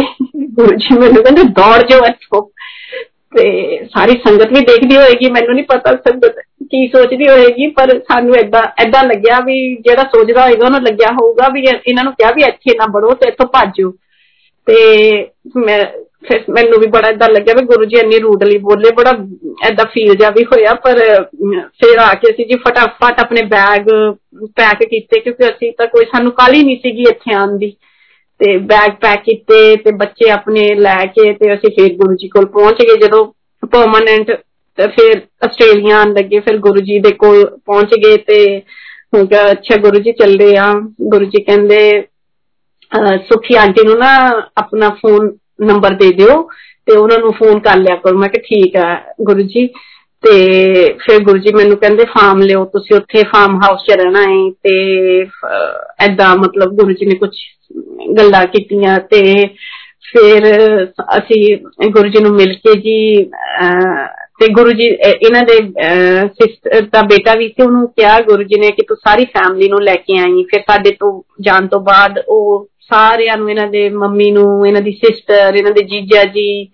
ਸਾਰਿਆਂ ਨੂੰ ਲੈ ਕੇ ਸਾਰੀ ਫੈਮਿਲੀ ਜੋ ਇਹਨਾਂ ਦੀ ਸੀਗੀ ਉਹਨੂੰ ਲੈ ਕੇ ਗੁਰੂ ਜੀ ਦੇ ਉਹਨੇ ਉਹ ਦਰਸ਼ਨ ਕਰਕੇ ਸਾਡੇ ਤੋਂ ਬਾਅਦ ਵਿੱਚ ਗੁਰੂ ਜੀ ਕੋਲ ਪਹੁੰਚੇ ਸਾਰੇ ਜਣੇ ਤੇ ਫਿਰ ਅਸੀਂ ਤਾਂ ਚਲੇ ਗਏ ਜੀ ਆ ਗਏ ਇੱਥੇ ਆਸਟ੍ਰੇਲੀਆ ਆ ਗਏ ਤੇ ਉਸ ਤੋਂ ਬਾਅਦ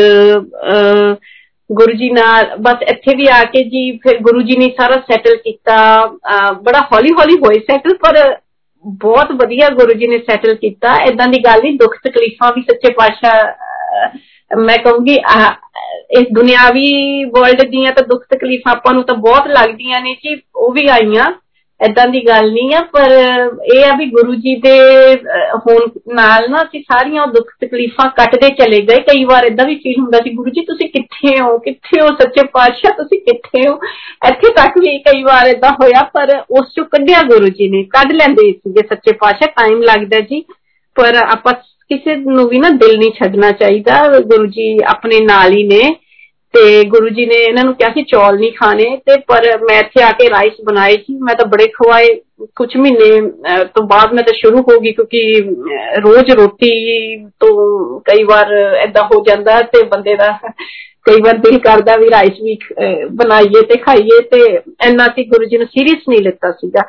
ਤੇ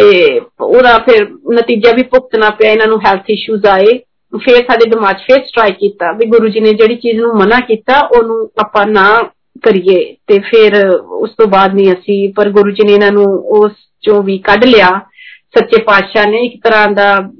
ਕਾਫੀ ਤਕਲੀਫ ਦੇ ਵਿੱਚ ਰਹੇ ਨੇ ਕਾਫੀ ਪ੍ਰੋਬਲਮ ਆਈਆਂ ਨੇ ਡਾਕਟਰਸ ਨਾਲ ਹਸਪੀਟਲ ਸਭ ਦੇਖਿਆ ਸੀ ਜੀ ਪਰ ਇਹ ਕਹਿ ਲੋ ਵੀ ਉਹ ਕਰਮ ਸੀਗੇ ਕਰਮ ਗੁਰੂ ਜੀ ਨੇ ਕਟਾਤੇ ਸਾਡੇ ਸੋ ਉਹ ਜਦੋਂ ਸਾਡੇ ਸਿਰ ਤੇ ਕਹਿੰਦੇ ਨਾ ਕਿ ਇੱਕ ਜਮ ਇੱਕ ਸ਼ਬਦ ਦੇ ਵਿੱਚ ਆਂਦਾ ਹੁੰਦਾ ਜਮ ਕਾ ਮੂੰਡ ਮੇ ਬਾਜੇ ਡੰਡਾ ਕੁਝ ਵੀ ਜਦੋਂ ਤੁਹਾਡੇ ਮੁੰਡ ਤੇ ਆ ਕੇ ਡੰਡਾ ਪਾਈਦਾ ਨਾ ਜਮ ਦਾ ਕੋਈ ਦੁੱਖ ਤਕਲੀਫ ਆਂਦੀ ਆ ਉਦੋਂ ਤੁਸੀਂ ਗੁਰੂ ਜੀ ਦੇ ਨਾਲ ਕਹਿ ਲੋ ਇੰਨਾ ਜੁੜਦੇ ਆ ਕਿ ਤੁਹਾਨੂੰ ਜ਼ਿੰਦਗੀ ਜੀਣ ਦਾ ਪਤਾ ਹੀ ਉਦੋਂ ਲੱਗਦਾ ਗੁਰੂ ਜੀ ਨਾਲ ਜੁੜ ਕੇ ਵੀ ਤੁਸੀਂ ਇੰਨੇ ਜੁੜੇ ਨਹੀਂ ਹੁੰਦੇ ਜਦ ਤੱਕ ਤੁਹਾਡੇ ਆ ਕੇ ਜਮ ਦਾ ਮੂੰਡ ਤੇ ਡੰਡਾ ਨਹੀਂ ਕਹਿੰਦੇ ਵੱਜਦਾ ਉਹ ਤੁਹਾਨੂੰ ਜ਼ਿੰਦਗੀ ਜੀਣਾ ਸਿਖਾਉਂਦਾ ਹੈ ਜ਼ਿੰਦਗੀ ਨੂੰ ਕਿਦਾਂ ਪੋਜ਼ਿਟਿਵਿਟੀ ਨਾਲ ਤੁਸੀਂ ਹਰ ਚੀਜ਼ ਨੂੰ ਲਓ ਆਪਣੀ ਲਾਈਫ ਨੂੰ ਬਿਨਾ ਸਾਰਿਆਂ ਤੋਂ ਬਿਨਾ ਕਿਸੇ ਤੋਂ ਐਕਸਪੈਕਟ ਕੀਤੇ ਆਪਣੀ ਲਾਈਫ ਨੂੰ ਦੇਖੋ ਆਪਣੇ ਲਈ ਗੁਰੂ ਜੀ ਰੱਬ ਨਾਲ ਕਿਵੇਂ ਜੁੜੋ ਇਹ ਵੀ ਇੱਕ ਜ਼ਰੂਰੀ ਹੁੰਦਾ ਤੁਹਾਡੇ ਤੇ ਜੋ ਤੱਕ ਸਾਡੇ ਤੇ ਦੁੱਖ ਤਕਲੀਫ ਨਹੀਂ ਨਾ ਜੀ ਆਂਦੀ ਸਾਨੂੰ ਵੀ ਉਦੋਂ ਤੱਕ ਰੱਬ ਨਾਲ ਨਾ ਜੁੜਨਾ ਹੀ ਨਹੀਂ ਆਂਦਾ ਇੰਨਾ ਜੁੜਨ ਦੇ ਬਾਵਜੂਦ ਵੀ ਸਾਨੂੰ ਹੋਰ ਅਕਲ ਆਂਦੀ ਹੈ ਕਹਿ ਲੋ ਕਿ ਗੁਰੂ ਜੀ ਇੱਕ ਇੱਕ ਉਦਾਂ ਦੇ ਦੇ ਉਹਦੇ ਵਿੱਚ ਲੈ ਕੇ ਜਾਂਦੇ ਨੇ ਕਿ ਤੁਹਾਨੂੰ ਰਿਐਲਿਟੀ 'ਚ ਤੁਸੀਂ ਆ ਕੇ ਰੱਬ ਨਾਲ ਜੁੜਦੇ ਹੋ ਕਿ ਤੁਹਾਨੂੰ ਆ ਦੁਨੀਆ ਦੀਆਂ ਹਲੇ ਵੀ ਜਿਹੜੇ ਸਾਡੇ ਲਈ ਲਾਈਫ ਮਟੀਰੀਅਲਿਸਟਿਕ ਚੀਜ਼ਾਂ ਜਾਂ ਉਹ ਜਾਂ ਸਾਡੇ ਰਿਲੇਸ਼ਨਸ਼ਿਪਸ ਮਾਂ ਬਾਪ ਇਹ ਉਹ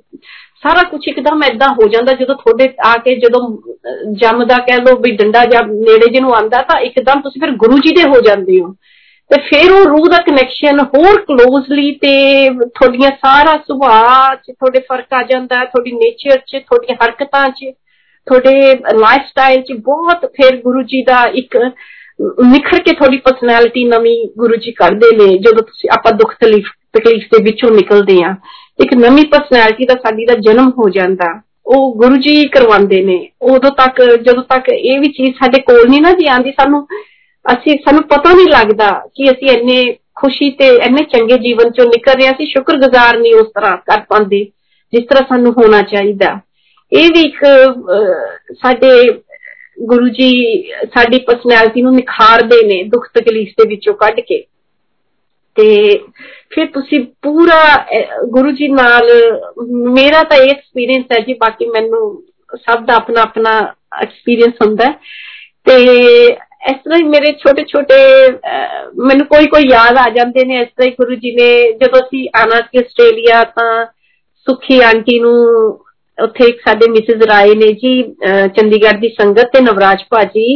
ਇਹਨਾਂ ਨੂੰ ਕਿਹਾ ਕਿ ਇਹ ਚੱਲੇ ਨੇ ਤੇ ਇਹਨਾਂ ਨੂੰ ਨਾ ਖਾਣਾ ਖਵਾਓ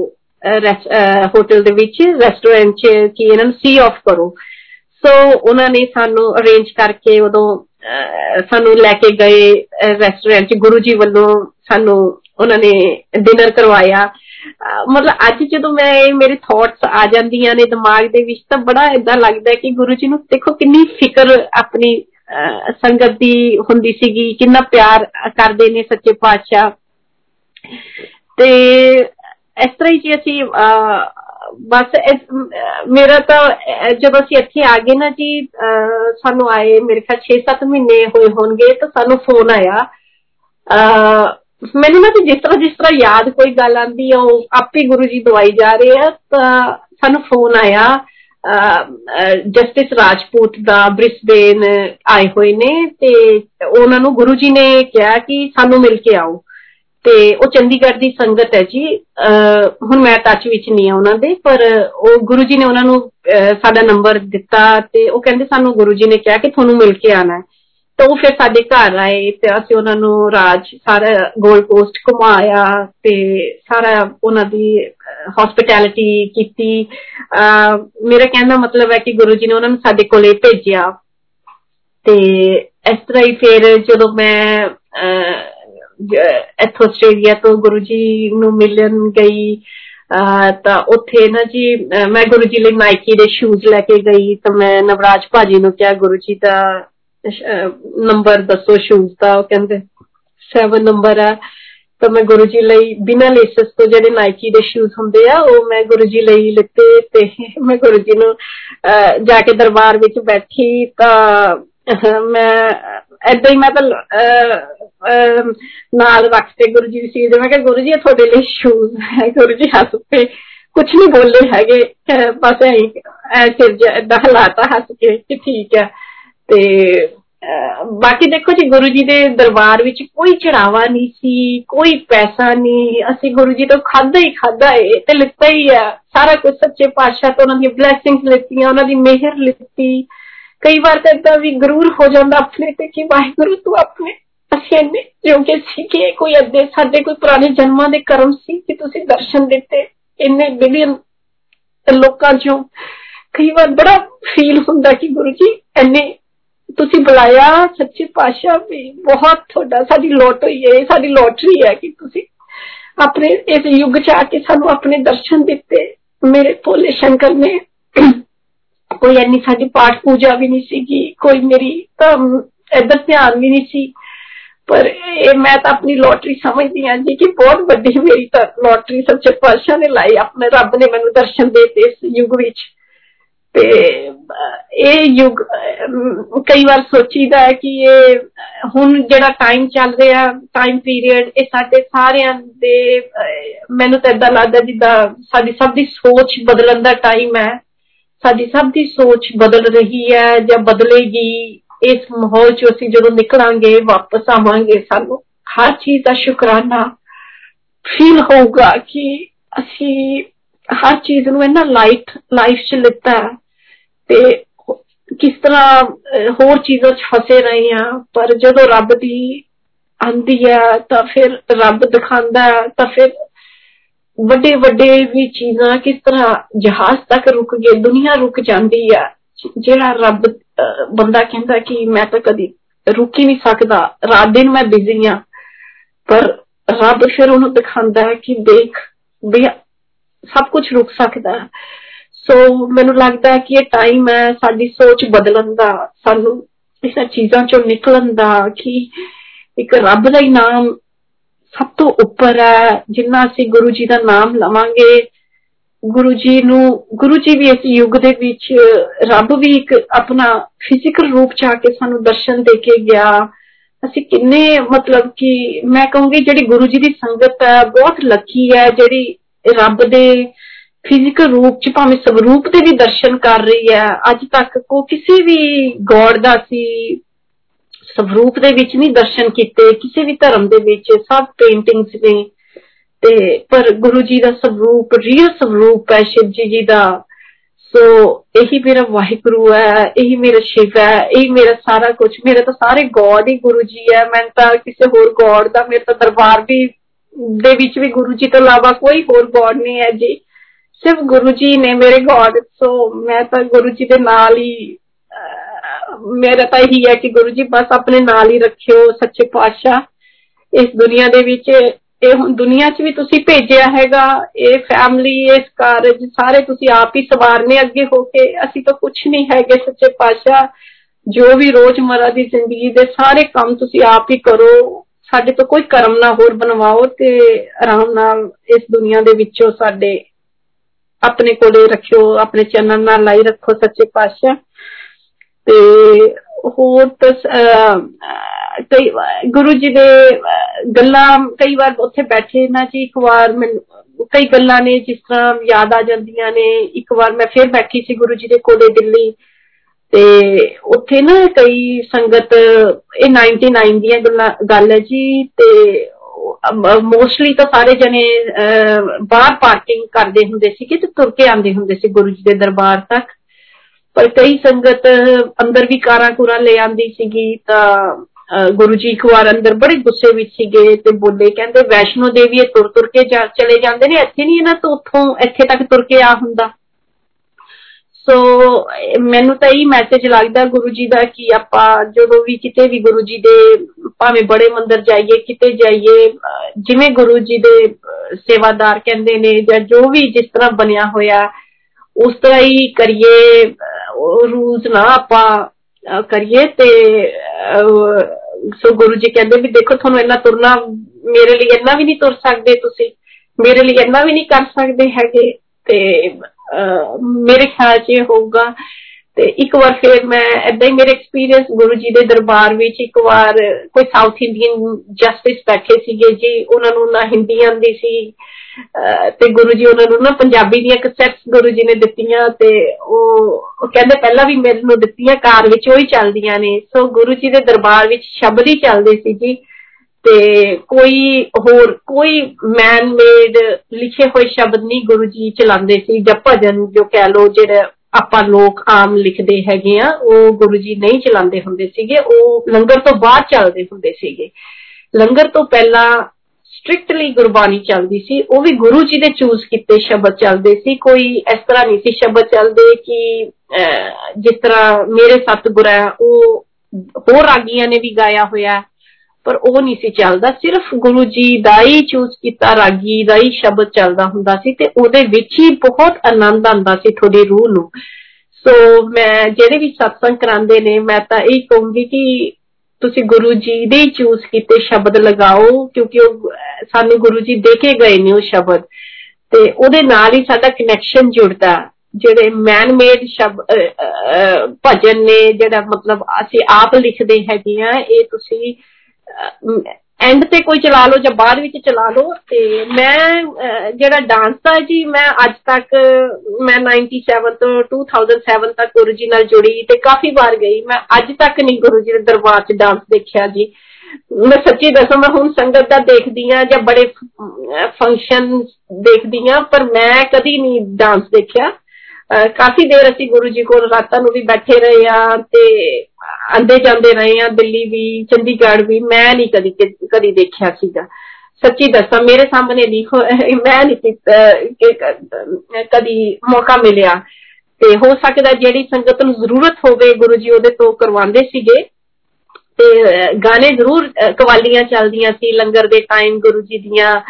ਬੜੀਆਂ ਸੋਹਣੀਆਂ ਕਵਾਲੀਆਂ ਹੁੰਦੀਆਂ ਸੀ ਨੁਸਰਤ ਫਤਿਹ ਅਲੀ ਖਾਨ ਦੀਆਂ ਚੱਲਦੀਆਂ ਹੁੰਦੀਆਂ ਸੀਗੀਆਂ ਲੰਗਰ ਤੋਂ ਬਾਅਦ ਗੁਰੂ ਜੀ ਤੇ ਪ੍ਰਸ਼ਾਦ ਤਾਂ ਗੁਰੂ ਜੀ ਬਹੁਤ ਜ਼ਿਆਦਾ ਆਪਣੇ ਭਰ ਭਰ ਕੇ ਦਿੰਦੇ ਸੀਗੇ ਉਹ ਤਾਂ ਤੁਸੀਂ ਆਪਾਂ ਰੋਜ਼ ਸਤਸੰਗ ਸੁਣਦੇ ਆ ਕਿ ਫ੍ਰੈਗਰੈਂਸ ਇੰਨੀ ਭਰੀ ਹੁੰਦੀ ਸੀ ਗੁਰੂ ਜੀ ਦੇ ਦਰਬਾਰ 'ਚ ਤੇ ਇੱਕ ਖੁਸ਼ੀ ਨਾਲ ਅਸੀਂ ਸਾਰੀ ਸੰਗਤ ਖੁਸ਼ ਅੰਦਰੋਂ ਇੰਨੇ ਹੈਪੀ ਸਾਰੇ ਹੁੰਦੇ ਸੀਗੇ ਤੇ ਗੁਰੂ ਜੀ ਦੇ ਪ੍ਰਸ਼ਾਦ ਦੇ ਗੱਫੇ ਭਰ ਭਰ ਕੇ ਬਾਹਰ ਲਿਜਾ ਲਿਜਾ ਕੇ ਖਾ ਕੇ ਫੇਰ ਆ ਕੇ ਬੈਠ ਜਾਣਾ ਗੁਰੂ ਜੀ ਨੇ ਫੇਰ ਬੁਲਾ ਲੈਣਾ ਕਦੀ ਟੌਫੀਆਂ ਨਾਲ ਸਾਰਾ ਹੱਥ ਸਾਡੇ ਭਰਦੇ ਨੇ ਫਿਰ ਗੁਰੂ ਜੀ ਨੇ ਮੈਨੂੰ ਆਣ ਲੱਗੇ ਲੈਚੀ ਤੇ ਮਿਸ਼ਰੀ ਦਾ ਪ੍ਰਸ਼ਾਦ ਵੀ ਪ੍ਰਸ਼ਾਦ ਵੀ ਦਿੱਤਾ ਸੀ ਜੀ ਤੇ ਉਹ ਮੇਰੇ ਕੋਲ ਅੱਜ ਵੀ ਹੈਗਾ ਏ ਮੈਂ ਉਹਦੇ ਚ ਲੈਚੀਆਂ ਹੋਰ ਪਾਈ ਜਾਂਦੀਆਂ ਤੇ ਉਹੀ ਅਸੀਂ ਯੂਜ਼ ਕਰਦੇ ਆ ਸੱਚੇ ਪਾਤਸ਼ਾਹ ਦੀਆਂ ਤੇ ਬਾਕੀ ਇਹ ਤਾਂ ਮੈਂ ਵੀ ਬਹੁਤ ਵਾਰ ਉੱਥੇ ਨੋਟ ਕੀਤਾ ਜੀ ਕਿ ਬਰਫੀ ਦੀ ਟ੍ਰੇ ਆਂਦੀ ਹੁੰਦੀ ਸੀ ਪਲੇਟ ਥਾਲ ਤੇ ਥੋੜੀ ਹੁੰਦੀ ਸੀ ਪਰ ਸੰਗਤ ਐਡੀ ਲੰਬੀ ਲਾਈਨ ਉਹ ਸਾਰੇ ਲਈ ਜਾਂਦੇ ਹੁੰਦੇ ਸੀ ਜੇ ਮਤਲਬ ਗੁਰੂ ਜੀ ਦੇਈ ਜਾਂਦੇ ਹੁੰਦੇ ਸੀ ਹੱਥ ਭਰ ਭਰ ਕੇ ਭਰ ਭਰ ਕੇ ਤੇ ਕਈ ਵਾਰ ਇਦਾਂ ਹੋਣਾ ਕਿ ਗੁਰੂ ਜੀ ਖਤਮ ਹੋਣ ਲੱਗੀ ਪਰ 10 ਕ ਬੰਦੇ ਲਈ ਜਾਂਦੇ ਸੀ ਥੋੜੀ ਜੀ ਬਰਫੀ ਦੀ ਸੋ ਮੈਂ ਤਾਂ ਇਹ ਸੋਚਦੀ ਹਾਂ ਕਿ ਉਹ ਵੀ ਸੱਚਖੰਡ ਦਾ ਪ੍ਰਸ਼ਾਦ ਸੀਗਾ ਜਿਹੜਾ ਗੁਰੂ ਜੀ ਵਧਾ ਦਿੰਦੇ ਸੀਗੇ ਉਹ ਵੀ ਸੱਚਖੰਡ ਦਾ ਹੀ ਪ੍ਰਸ਼ਾਦ ਸੰਗਤ ਖਾਂਦੀ ਹੁੰਦੀ ਸੀਗੀ ਸੱਚੇ ਪਾਤਸ਼ਾਹ ਦੇ ਦਾ ਬਣਾਇਆ ਹੋਇਆ ਤੇ ਐਦਾਂ ਹੀ ਜੀ ਅਸੀਂ ਇੱਥੇ ਜਦੋਂ ਮੈਨੂੰ ਯਾਦ ਹੈ ਇੱਕ ਵਾਰ ਨਾ ਮੈਂ ਗੁਰੂ ਜੀ ਕੋਲ ਬੈਠੀ ਤਾਂ ਮੇਰੇ ਮੂੰਹ ਚੋਂ ਨਾ ਗੁਰੂ ਜੀ ਆਸਟ੍ਰੇਲੀਆ ਤੋਂ ਗਈ ਸੀ ਤਾਂ ਮੇਰੇ ਮੂੰਹ ਚੋਂ ਗੁਰੂ ਜੀ ਦੇ ਕੋਲੇ ਨਿਕਲ ਗਿਆ ਮੈਂ ਕਿਹਾ ਗੁਰੂ ਜੀ ਮੈਂ ਨਹੀਂ ਆਸਟ੍ਰੇਲੀਆ ਦਾ ਸਾਡਾ ਹੋ ਗਿਆ ਸੀ ਮੈਂ ਕਿਹਾ ਗੁਰੂ ਜੀ ਤੁਹਾਨੂੰ ਹੀ ਮਿਲਣ ਆਇਆ ਕਰਨਾ ਬਸ ਮੈਂ ਹੋਰ ਨਹੀਂ ਮੈਂ ਆਸਟ੍ਰੇਲੀਆ ਤੋਂ ਆਇਆ ਕਰਨਾ ਤੇ ਤੁਹਾਨੂੰ ਹੀ ਮਿਲ ਕੇ ਚਲੇ ਜਾਇਆ ਕਰਨਾ ਤੇ ਗੁਰੂ ਜੀ ਨੇ ਹੱਸ ਪਏ ਪਰ ਮੈਂ ਹੁਣ ਸੰਗਤ ਜੀ ਸੋਚਦੀ ਆ ਕਿ ਇਹ ਵੀ ਨਾ ਕੁਝ ਵੀ ਤੁਸੀਂ ਗੁਰੂ ਜੀ ਦੇ ਅੱਗੇ ਬੋਲੋ ਤਾਂ ਬੜਾ ਸੋਚ ਸਮਝ ਕੇ ਬੋਲੋ ਮੈਂ ਕਹਿ ਤਾਂ ਦਿੱਤਾ ਹਨਾ ਪਰ ਮੈਂ ਜਦੋਂ ਆਣਾ ਮੈਂ ਅਸੀਂ ਆਪਣੀ ਫੈਮਿਲੀ ਕੋਲ ਆਈਦਾ ਸੀ ਗੁਰੂ ਜੀ ਦੇ ਦਰਸ਼ਨ ਕਰਕੇ ਤਾਂ ਹੁਣ ਜਦੋਂ ਮੇਰੇ ਹਸਬੰਡ ਬਿਮਾਰ ਹੋਏ ਤਾਂ ਮੈਨੂੰ ਗੱਲ ਯਾਦ ਆਈ ਅਸੀਂ ਇੱਥੋਂ ਸਪੈਸ਼ਲ ਫਲਾਈਟ ਲੈ ਕੇ ਆਪਣਾ ਬਿਜ਼ਨਸ ਕਲਾਸ ਦੇ ਵਿੱਚ ਸਿਰਫ ਗੁਰੂ ਜੀ ਦੇ ਮੰਦਰ ਮੱਥਾ ਟੇਕਣ ਗਏ ਕਿਸੇ ਨੂੰ ਨਹੀਂ ਮਿਲਿਆ ਇੰਡੀਆ ਵਿੱਚ और मैं गल याद आई कि मैं गुरु जी क्या बैठी सी कि गुरु जी थोड़ी मिल के असि वापस चले जाया करना। तो एक एकदम टाइम आया कि मेरे हस्बैंड में इदा की प्रॉब्लम आई कि असि एकदम फ़्लाइट फड़ के सिर्फ़ गुरु जी के बड़े मंदिर मत्था टेकिया छे दिन, पाँच दिन पूरा दरबार नु अटेंड किया। बस गुरु जी नु मिल के दिल्ली तो ही वापस आ गए। पर गुरु जी ने बहुत ਕਿਰਪਾ ਕੀਤੀ ਸਭ ਕੁਝ ਠੀਕ ਕੀਤਾ ਜਦੋਂ ਗੁਰੂ ਜੀ ਦੇ ਇਹਨਾਂ ਨੇ ਆ ਕੇ ਗੱਦੀ ਤੇ ਮੱਥਾ ਟੇਕਿਆ ਤਾਂ ਇਹਦਾ ਸਿਰ ਤੇ ਇਹਨਾਂ ਨੂੰ ਇੱਕਦਮ ਏਦਾਂ ਲੱਗਿਆ ਕਿ ਕਿਸੇ ਨੇ ਹੱਥ ਲਗਾਇਆ ਤਾਂ ਇਹਨਾਂ ਨੂੰ ਵੀ ਫੀਲ ਹੋਇਆ ਕਿ ਮੈਨੂੰ ਤਰਾਸ ਦਿੱਤਾ ਕਿ ਕਿਸੇ ਨੇ ਬਹੁਤ ਏਦਾਂ ਮੇਰੇ ਸਿਰ ਤੇ ਟੱਚ ਕੀਤਾ ਤਾਂ ਮੇਰੇ ਉਹਦਾ ਦਿਮਾਗ 'ਚ ਆਇਆ ਕਿ ਗੁਰੂ ਜੀ ਮੇਰੇ ਮੂੰਹ ਚੋਂ ਨਿਕਲ ਗਿਆ ਸੀ ਕਿ ਮੈਂ ਗੁਰੂ ਜੀ ਤੋਂ ਨਹੀਂ ਮਿਲ ਕੇ ਵਾਪਸ ਜਾਊਂਗੀ ਇੱਥੋਂ ਇਸ ਹਾਲ ਵਿੱਚ ਮੈਨੂੰ ਆ ਕੇ ਗੁਰੂ ਜੀ ਦੇ ਕੋਲੇ ਅਸੀਂ ਕਿਸੇ ਨੂੰ ਇੰਡੀਆ 'ਚ ਦੱਸਿਆ ਕਿ ਅਸੀਂ ਆ ਰਹੇ ਹਾਂ ਨਾ ਅਸੀਂ ਆਪਣੇ ਕਿਸੇ ਪੇਰੈਂਟਸ ਨੂੰ ਮਿਲੇ ਨਾ ਕਿਸੇ ਨੂੰ ਮਿਲੇ ਨਾ ਕਿਸੇ ਨਾਲ ਫੋਨ ਕੀਤਾ ਅਸੀਂ ਸਿਰਫ ਦਿੱਲੀ ਆ ਕੇ ਗੁਰੂ ਜੀ ਦੇ ਪੰਜ ਦਿਨ ਅਟੈਂਡ ਕਰਕੇ ਅਸੀਂ ਵਾਪਸ ਚਲੇ ਗਏ ਆਸਟ੍ਰੇਲੀਆ ਤੇ ਫਿਰ ਫਿਰ ਇੱਥੇ ਆ ਕੇ ਗੁਰੂ ਜੀ ਨੇ ਬਹੁਤ ਕਿਰਪਾ ਕੀਤੀ ਸੱਚੇ ਪਾਤਸ਼ਾਹ ਨੇ ਸਾਰੇ ਸਾਡੇ ਕਰਮ ਕੱਟ ਕੇ ਇਹਨਾਂ ਨੂੰ ਉਹਦੇ ਚੋਂ ਕੱਢਿਆ ਤੇ ਹੁਣ ਅਸੀਂ ਪੂਰਾ ਗੁਰੂ ਜੀ ਦੇ ਨਾਲ ਪੂਰੇ ਉਹ ਹੈਗੇ ਆ ਸੋ ਮੇਰਾ ਕਹਿਣ ਦਾ ਮਤਲਬ ਹੈ ਕਿ ਆਪਾਂ ਗੁਰੂ ਜੀ ਨੂੰ ਜੋ ਵੀ ਕਹੀਏ ਉਹ ਬਹੁਤ ਸੋਚ ਸਮਝ ਕੇ ਕਹੀਏ ਫਿਰ ਉਹ ਸਾਨੂੰ ਉਸੇ ਤਰ੍ਹਾਂ ਹੀ ਕਈ ਵਾਰ ਪਤਾ ਨਹੀਂ ਲੱਗਦਾ ਸਾਡੀ ਲਾਈਫ ਦੇ ਵਿੱਚ ਸਾਨੂੰ ਉਹ ਟਾਈਮ ਹੁੰਦਾ ਕਿਉਂਕਿ ਮੈਂ ਜਦੋਂ ਇਹ ਕਹਿ ਬੈਠੀ ਗੁਰੂ ਜੀ ਨੂੰ ਤੇ ਮੈਂ ਜਾ ਕੇ ਆਪਣੇ ਫੈਮਿਲੀ ਨੂੰ ਮਿਲਦੀ ਹੁੰਦੀ ਸੀ ਤੇ ਕਈ ਵਾਰ ਇੱਥੇ ਚਲੇ ਜਾਣਾ ਕਿ ਇੱਥੇ ਵੀ ਨਹੀਂ ਆਣਾ ਕਿ ਨਹੀਂ ਚੰਡੀਗੜ੍ਹ ਹੀ ਚੱਲਦੇ ਆ ਤੇ ਫਿਰ ਗੁਰੂ ਜੀ ਨੇ ਦਿਖਾਇਆ ਵੀ ਤੂੰ ਤਾਂ ਕਹਿੰਦੀ ਸੀ ਕਿ ਤੂੰ ਮੈਨੂੰ ਮਿਲ ਕੇ ਜਾਇਆ ਕਰੂੰਗੀ ਫਿਰ ਸੱਚੀ ਵਿੱਚ ਉਹ ਹੋਇਆ ਤੇ ਇਸ ਕਰਕੇ ਫਿਰ ਸੱਚੇ ਪਾਤਸ਼ਾਹ ਦਾ ਨਾਲ ਇਸ ਤਰ੍ਹਾਂ ਹੀ ਸਾਡੀ ਜਰਨੀ ਨਿਕਲੀ ਹੈ ਜੀ ਤੇ ਹੁਣ ਚੱਲ ਰਹੀ ਹੈ ਤੇ ਹੁਣ ਵੀ ਮੈਨੂੰ ਥੋੜਾ ਮਹੀਨਾ ਪਹਿਲਾਂ ਗੁਰੂ ਜੀ ਦਾ ਡ੍ਰੀਮ ਆਇਆ ਤੇ ਮੈਂ ਤਾਂ ਹੁਣ ਗੁਰੂ ਜੀ ਨਾਲ ਬਹੁਤ ਜ਼ਿਆਦਾ ਰਾਤ ਦਿਨ ਜੁੜੇ ਹੋਏ ਆ ਜੀ ਤੇ ਡ੍ਰੀਮ ਆਇਆ ਤੇ ਗੁਰੂ ਜੀ ਨੇ ਆਪਣੇ ਨਾ ਦੋਨੋਂ ਹੱਥ ਮੈਂ ਡ੍ਰੀਮ ਦੇ ਵਿੱਚ ਸੀਗੀ ਸੁਪਨੇ ਚ ਐਦਾਂ ਦੋਨੋਂ ਹੱਥ ਨਾ ਜਿਹੜਾ ਨਮਸਤੇ ਵਾਲੀ ਪੋਜ਼ ਵਿੱਚ ਮੈਂ ਕੱਢ ਕੇ ਮੇਰੇ ਅੱਗੇ ਕਰਤੇ ਸਿੱਧੇ ਤੇ ਮੈਂ ਨਾ ਦੋਨੋਂ ਹੱਥਾਂ ਨਾਲ ਗੁਰੂ ਜੀ ਦਾ ਐਦਾਂ ਹੱਥ ਦੋਨਾਂ ਹੱਥਾਂ ਵਿੱਚ ਲੈ ਲਏ ਤਾਂ ਮੈਨੂੰ ਨਾ ਇੱਕਦਮ ਫੀਲਿੰਗ ਆਈ ਕਿ ਮੈਂ ਟੱਚ ਕਿਸੇ ਬੰਦੇ ਨੂੰ ਕੀਤਾ ਹੈ ਕੋਈ ਰੀਅਲ ਰੀਅਲ ਫੀਲਿੰਗ ਦਿੱਤੀ ਕਿਸੇ ਹਿਊਮਨ ਬੀਇੰਗ ਦੀ ਕਿ ਮੈਂ ਸੱਚੀ ਦੇ ਕਿਸੇ ਬੰਦੇ ਦੇ ਹੱਥ ਫੜ ਲਏ ਆ ਗੁਰੂ ਜੀ ਨੇ ਇਸ ਤਰ੍ਹਾਂ ਮੈਨੂੰ ਆਪਣੇ ਹੱਥਾਂ ਦਾ ਟੱਚ ਦਿੱਤਾ ਤੇ ਫਿਰ ਉਹ ਹੱਥ ਮੇਰੇ ਹੱਥਾਂ 'ਚੋਂ ਏਦਾਂ ਚਲੇ ਗਏ ਤੇ ਮੈਂ ਜਦੋਂ ਇੱਕਦਮ ਮੈਂ ਖੁਦ ਹੀ ਮੈਂ ਕਿਹਾ ਨਾਲੇ ਖੁਸ਼ਬੂ ਆ ਗਈ ਤੇ ਮੈਨੂੰ ਨਾ ਇੱਕਦਮ ਐ ਲੱਗਿਆ ਕਿ ਮੈਂ ਕਿਸੇ ਦੇ ਨਾ ਰੀਅਲ ਮਾਸ ਨੂੰ ਕੋਈ ਐਦਾਂ ਹੱਥ ਲਾ ਲਿਆ ਹੱਥਾਂ ਨੂੰ ਤੇ ਉਹ ਫਿਰ ਮੈਂ ਕਿਹਾ ਓ ਮਾਈ ਗੋਡ ਗੁਰੂ ਜੀ ਤੇ ਤੁਹਾਡੇ ਹੱਥ ਮੇਰੇ ਹੱਥਾਂ ਵਿੱਚ ਆ ਗਏ ਸੀਗੇ ਤੇ ਐਦਾਂ ਗੁਰੂ ਜੀ ਦਾ ਐਦਾਂ ਮੇਰਾ ਐਕਸਪੀਰੀਅੰਸ ਤਾਂ ਬਹੁਤ ਨੇ ਜੀ ਤੇ ਪਰ ਮੈਨੂੰ ਮੈਨੂੰ ਪਤਾ ਨਹੀਂ ਮੈਂ ਕਿੰਨਾ ਟਾਈਮ ਲਗਾਇਆ ਹੈਗਾ ਤੇ ਇਸ ਤਰ੍ਹਾਂ ਹੀ ਬਸ ਮੇਰੀ ਗੁਰੂ ਜੀ ਨਾਲ ਇਹ ਜਰਨੀ ਚੱਲੀ ਜਾ ਰਹੀ ਹੈ ਜੀ ਤੇ ਹਲੇ ਤਾਂ ਮੇਰੇ ਅੱਜ ਤਾਂ ਦਿਮਾਗ ਵਿੱਚ ਇਹੀ ਸੀਗਾ ਤੇ ਬਾਕੀ ਤਾਂ ਫਿਰ ਅਸੀਂ ਇੱਕ ਵਾਰ ਲੋਕੇਟ ਵੀ ਬਣਵਾਏ ਸੀ ਗੁਰੂ ਜੀ ਦੇ 골ਡ ਦੇ ਵਿੱਚ ਜਦੋਂ ਚੰਡੀਗੜ੍ਹ ਰਹਿੰਦੇ ਹੁੰਦੇ ਸੀਗੇ ਚੇਨ ਤੇ ਲੋਕਟ ਸਾਨੂੰ ਗੁਰੂ ਜੀ ਨੇ ਨਹੀਂ ਸੀ ਕਿਹਾ ਨਾ ਅਸੀਂ ਕਿਸੇ ਦਾ ਦੇਖਿਆ ਸੀ ਬਸ ਮਨ ਦੇ ਵਿੱਚ ਹੀ ਗੁਰੂ ਜੀ ਲਿਆਂਦੇ ਰਹਿੰਦੇ ਸੀ ਇਦਾਂ ਦੀਆਂ ਚੀਜ਼ਾਂ 'ਚ ਅਸੀਂ ਆਪ ਹੀ ਮੈਂ ਤੇ ਮੇਰੇ ਹਸਬੰਡ ਨੇ ਲੋਕਟ ਬਣਵਾ ਕੇ ਤੇ ਮੈਂ ਲਿਜਾ ਕੇ ਗੁਰੂ ਜੀ ਦੇ ਹੱਥ ਵਿੱਚ ਦੇਤੇ ਮੈਂ ਕਿਹਾ ਗੁਰੂ ਜੀ ਬਲੈਸ ਕਰ ਦਿਓ ਤੇ ਗੁਰੂ ਜੀ ਨੇ ਉਹਨਾਂ ਨੂੰ ਬਲੈਸ ਕਰਤਾ ਇਸ ਤਰ੍ਹਾਂ ਮੈਂ ਇੱਕ ਵਾਰ ਹੋਰ ਵੱਡੀ ਪਿਕਚਰ ਮੈਂ ਦੋ ਵੱਡੇ ਵੱਡੇ ਸਵਰੂਪ ਗੁਰੂ ਜੀ ਤੋਂ ਬਲੈਸ ਕਰਵਾਏ ਨੇ ਜੀ ਤੇ ਇੱਕ ਤੇ ਗੁਰੂ ਜੀ ਨੇ ਸਾਡੀ ਫੈਮਿਲੀ ਨੇਮ ਲਿਖ ਕੇ ਬਲੈਸ ਕੀਤਾ ਤੇ ਗੁਰੂ ਜੀ ਨੂੰ ਪਿਆਰ ਬੜਾ ਮਿਲਦਾ ਹੁੰਦਾ ਸੀਗਾ ਤੇ ਬੜਾ ਗੁਰੂ ਜੀ ਦੀ ਸਮਾਈਲ ਹੁਣ ਮੈਂ ਯਾਦ ਕਈ ਵਾਰ ਕਰਦੀ ਹੁੰਦੀ ਮੈਂ ਜਦੋਂ ਕਿਤੇ ਸੰਗਤ satsang ਵਿੱਚ ਵੀ ਬੈਠੀ ਹੁੰਦੀ ਆ ਮੈਂ ਅੱਖਾਂ ਬੰਦ ਕਰਕੇ ਬਸ ਗੁਰੂ ਜੀ ਦੇ ਉਸ ਟਾਈਮ ਦੇ ਵਿੱਚ ਚਲੀ ਜਾਂਦੀ ਆ ਜਿਹੜੇ ਗੁਰੂ ਜੀ ਨਾਲ ਪਲ ਬਤਾਏ ਹੋਏ ਨੇ ਕਿ ਮੇਰਾ ਵਾਲਿਆ ਰੱਖੀ ਸਾਨੂੰ ਚਰਨਾਂ ਦੇ ਕੋਲ ਤੇਰੇ ਨਾਲ ਜਿਹੜੇ ਪਲ ਬਤਾਏ ਨੇ ਉਹਨਾਂ ਦੇ ਵਿੱਚ ਆਨੰਦ ਲਈਦਾ ਜੀ ਕਿ ਕਿ ਉਸ ਫੀਲਿੰਗ ਨੂੰ ਅਸੀਂ ਡਿਸਕ੍ਰਾਈਬ ਵੀ ਨਹੀਂ ਕਰ ਸਕਦੇ ਪ੍ਰੋਪਰਲੀ ਕਿ ਉਹ ਫੀਲਿੰਗ ਸੀ ਜਿਹੜੀ ਗੁਰੂ ਜੀ ਦੇ ਆਲੇ ਦੁਆਲੇ ਤੇ ਦਿੱਲੀ ਦੀ ਸੰਗਤ ਮੈਂ ਤਾਂ ਕਹਿੰਦੀ ਬਹੁਤ ਲੱਕੀ ਸੀ ਜਿਹੜੀ 10 ਸਾਲ ਗੁਰੂ ਜੀ ਦੇ ਦਰਸ਼ਨ ਲਗਾਤਾਰ ਕਰਦੇ ਰਹੇ ਨੇ ਸਾਰੇ ਜਾਂਦੇ ਰਹੇ ਨੇ ਉੱਥੇ ਤੇ ਬਾਕੀ ਤਾਂ ਹੋਰ ਤਾਂ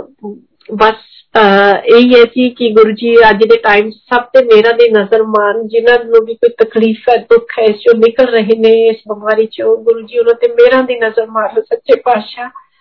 ਸਾਰਿਆਂ ਦੇ ਘਰਾਂ ਵਿੱਚ ਸੁੱਖ ਲਿਆਓ ਇਸ ਦੁੱਖ ਚੋਂ ਸਾਨੂੰ ਸਾਰਿਆਂ ਨੂੰ ਸਾਰੇ ਵਰਲਡ ਨੂੰ ਫਟਾਫਟ ਕੱਢੋ ਸਾਡੇ ਸਾਡੀ ਸੋਚ ਦੇ ਵਿੱਚ ਸਾਡਾ ਅਸੀਂ ਬਸ ਤੁਹਾਡੇ ਰੱਬ ਦੇ ਨਾਲ ਅਸੀਂ ਲੱਗੀਏ ਤੇ ਹੁਣ ਵਾਹਿਗੁਰੂ ਸਭ ਤੇ ਮਿਹਰ ਕਰੇ ਜੀ ਮੈਂ ਹੋਰ ਤਾਂ ਹਲੇ ਮੇਰੇ ਦਿਮਾਗ ਵਿੱਚ ਕੋਈ ਗੁਰੂ ਜੀ ਕੋਈ ਥਾਟ ਲੈ ਕੇ ਆ ਨਹੀਂ ਰਹੇ ਹੈਗੇ ਬਾਕੀ ਇਹ ਜੀ ਗੁਰੂ ਜੀ ਦੇ ਦਰਬਾਰ 'ਚ ਕੋਈ ਰਿਚੁਅਲ ਨਹੀਂ ਸੀ ਜੀ ਕੋਈ ਵੀ ਗੁਰੂ ਜੀ ਸਾਨੂੰ ਕਿਸੇ ਵੀ ਉਹਦੇ ਵਿੱਚ ਨਹੀਂ ਸੀ ਪਾਇਆ ਗੁਰੂ ਜੀ ਨੇ ਕਿਹਾ ਕਰੋ ਐ ਕਰੋ ਉਹ ਨਾ ਕਰੋ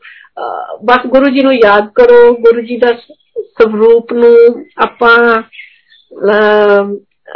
ਆਪਣੇ ਨਾਲ ਇਦਾਂ ਹੀ ਸੋਚੀਏ ਕਿ ਗੁਰੂ ਜੀ ਦਾ ਸਰੂਪ ਔਰ ਸੱਚੀ ਸੰਗਤ ਜੀ ਇਹ ਸੱਚੀ ਵਿੱਚ ਹੈ ਕਿ ਤੁਸੀਂ ਭਾਵੇਂ ਸਾਈਨ ਨਹੀਂ ਕੋਈ ਦੇਖੋਗੇ ਤੁਹਾਨੂੰ ਸਾਈਨ ਦੇਖਣ ਦੀ ਨਹੀਂ ਜ਼ਰੂਰਤ ਹੈ ਸਰੂਪ ਹੈ ਨਾ ਤੁਹਾਡੇ ਕੋਲ ਤੇ ਓਮ ਨਮः ਸ਼ਿਵਾਏ ਇਸ ਤੋਂ ਉੱਪਰ ਆਪਾਂ ਨੂੰ ਕੁਝ ਨਹੀਂ ਚਾਹੀਦਾ ਸਭ ਤੋਂ ਵੱਡਾ ਨਾਮ ਆ ਓਮ ਨਮः ਸ਼ਿਵਾਏ ਗੁਰੂ ਜੀ ਸਦਾ ਸਹਾਈ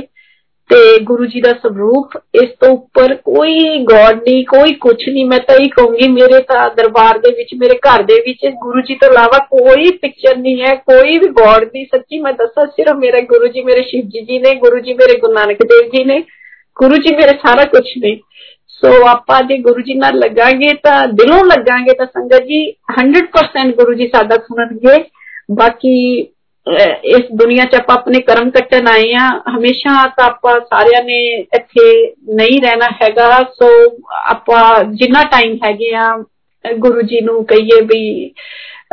ਗੁਰੂ ਜੀ ਦੇ ਪਿਆਰ ਵਿੱਚ ਰਹੀਏ ਗੁਰੂ ਜੀ ਸਭ ਦਾ ਸੁਣਨਗੇ ਸਭ ਦਾ ਸੁਣਦੇ ਨੇ ਸੱਚੇ ਪਾਤਸ਼ਾਹ ਜੇ ਆਪਾਂ ਪਿਆਰ ਭਾਵ ਦੇਖਦੇ ਨੇ ਸਾਡਾ ਕਿ ਆਪਾਂ ਚਲਾਕੀਆਂ ਠਗੀਆਂ ਜਾਂ ਗਲਤ ਕਿਸੇ ਨੂੰ ਕਹਿੰਦੇ ਆ ਸਾਡਾ ਭਾਵ ਕੀ ਆ ਬਸ ਉਸ ਉਸ ਤੇ ਸਾਰਾ ਕੁਝ ਬੇਸ ਹੈ ਗੁਰੂ ਜੀ ਦਾ ਇਹ ਗੁਰੂ ਜੀ ਇੱਕ ਲਾਅ ਹੈ ਮੈਂ ਤਾਂ ਕਹੂੰਗੀ ਕਿ ਲਾਅ ਹੈ ਰੱਬ ਵੀ ਇੱਕ ਲਵ ਵੀ ਹੈ ਤੇ ਲਾਅ ਵੀ ਹੈ ਇਹ ਲਾਅ ਦੇ ਵਿੱਚ ਚੱਲਦਾ ਗੁਰੂ ਜੀ ਦੀ એનર્ਜੀ ਸ਼ਕਤੀ ਸਾਰੀ ਇਹ ਅਸੀਂ ਕੀ ਕਰਦੇ ਆ ਉਹ ਸਾਰਾ ਦੇਖਦੇ ਨੇ ਸਾਡਾ ਸਾਰਾ ਗੁਰੂ ਜੀ ਦੇ ਨੋਟ ਕਰਦੇ ਨੇ ਸੋ ਆਪਾਂ ਗੁਰੂ ਜੀ ਦੇ ਅੱਗੇ ਹੀ ਪ੍ਰੇ ਕਰੀਏ ਗੁਰੂ ਜੀ ਸਾਡੇ ਤੋਂ ਕੋਈ ਗਲਤੀ ਨਾ ਹੋਵੇ ਜਿਹੜੀਆਂ ਹੋ ਗਿਆ ਉਹਨੂੰ ਮਾਫ ਕਰ ਦਿਓ ਸੱਚੇ ਪਾਤਸ਼ਾਹ ਤੇ ਆਪਣੇ ਚਰਨਾਂ ਨਾਲ ਸਾਨੂੰ ਸਾਰਿਆਂ ਨੂੰ ਲਾਈ ਰੱਖੋ ਸਾਰੀ ਸੰਗਤ ਦਾ ਤੇ ਮੇਰਾ ਪਰਿਆ ਹੱਥ ਰੱਖੋ ਤੇ ਬਸ ਮੈਂ ਇਹੀ ਸਾਰੇ ਕਰਦੀ ਆ ਜੀ ਆਪਣੇ ਕੁਨਾਲ ਅੰਕਲ ਨੇ ਮੈਨੂੰ ਕੰਟੈਕਟ ਕੀਤਾ ਤੁਹਾਡਾ ਬਹੁਤ ਥੈਂਕ ਯੂ ਗੁਰੂ ਜੀ ਦੀ ਮਹਿਮਾ ਕਰਾਈ ਤੇ ਸੱਚੇ ਪਾਤਸ਼ਾਹ ਦੀ ਕਹਿੰਦੇ ਨੇ ਬ੍ਰਹਮ ਗਿਆਨੀ ਕੋ ਖੋਜੇ ਮਹੇਸ਼ਰ ਬ੍ਰਹਮ ਗਿਆਨੀ ਆਪ ਪਰਮੇਸ਼ਰ ਇਹ ਆਪ ਪਰਮੇਸ਼ਰ ਸੱਚੇ ਪਾਤਸ਼ਾਹ ਨੇ ਆਪਣੀ ਮਹਿਮਾ ਮੇਰੇ ਤੋਂ ਕਰਵਾਈ ਹੈ ਅੱਜ ਤੇ ਕੁਨਾਲ ਅੰਕਲ ਦਾ ਤੇ ਵਿਕਰਮ ਅੰਕਲ ਦਾ ਤੇ ਬੜੇ ਮੰਦਰ ਦੀ ਮੈਨੇਜਮੈਂਟ ਦਾ ਬਹੁਤ ਬਹੁਤ ਥੈਂਕ ਯੂ ਜਿਨ ਤੇ ਜੈ ਗੁਰੂ ਜੀ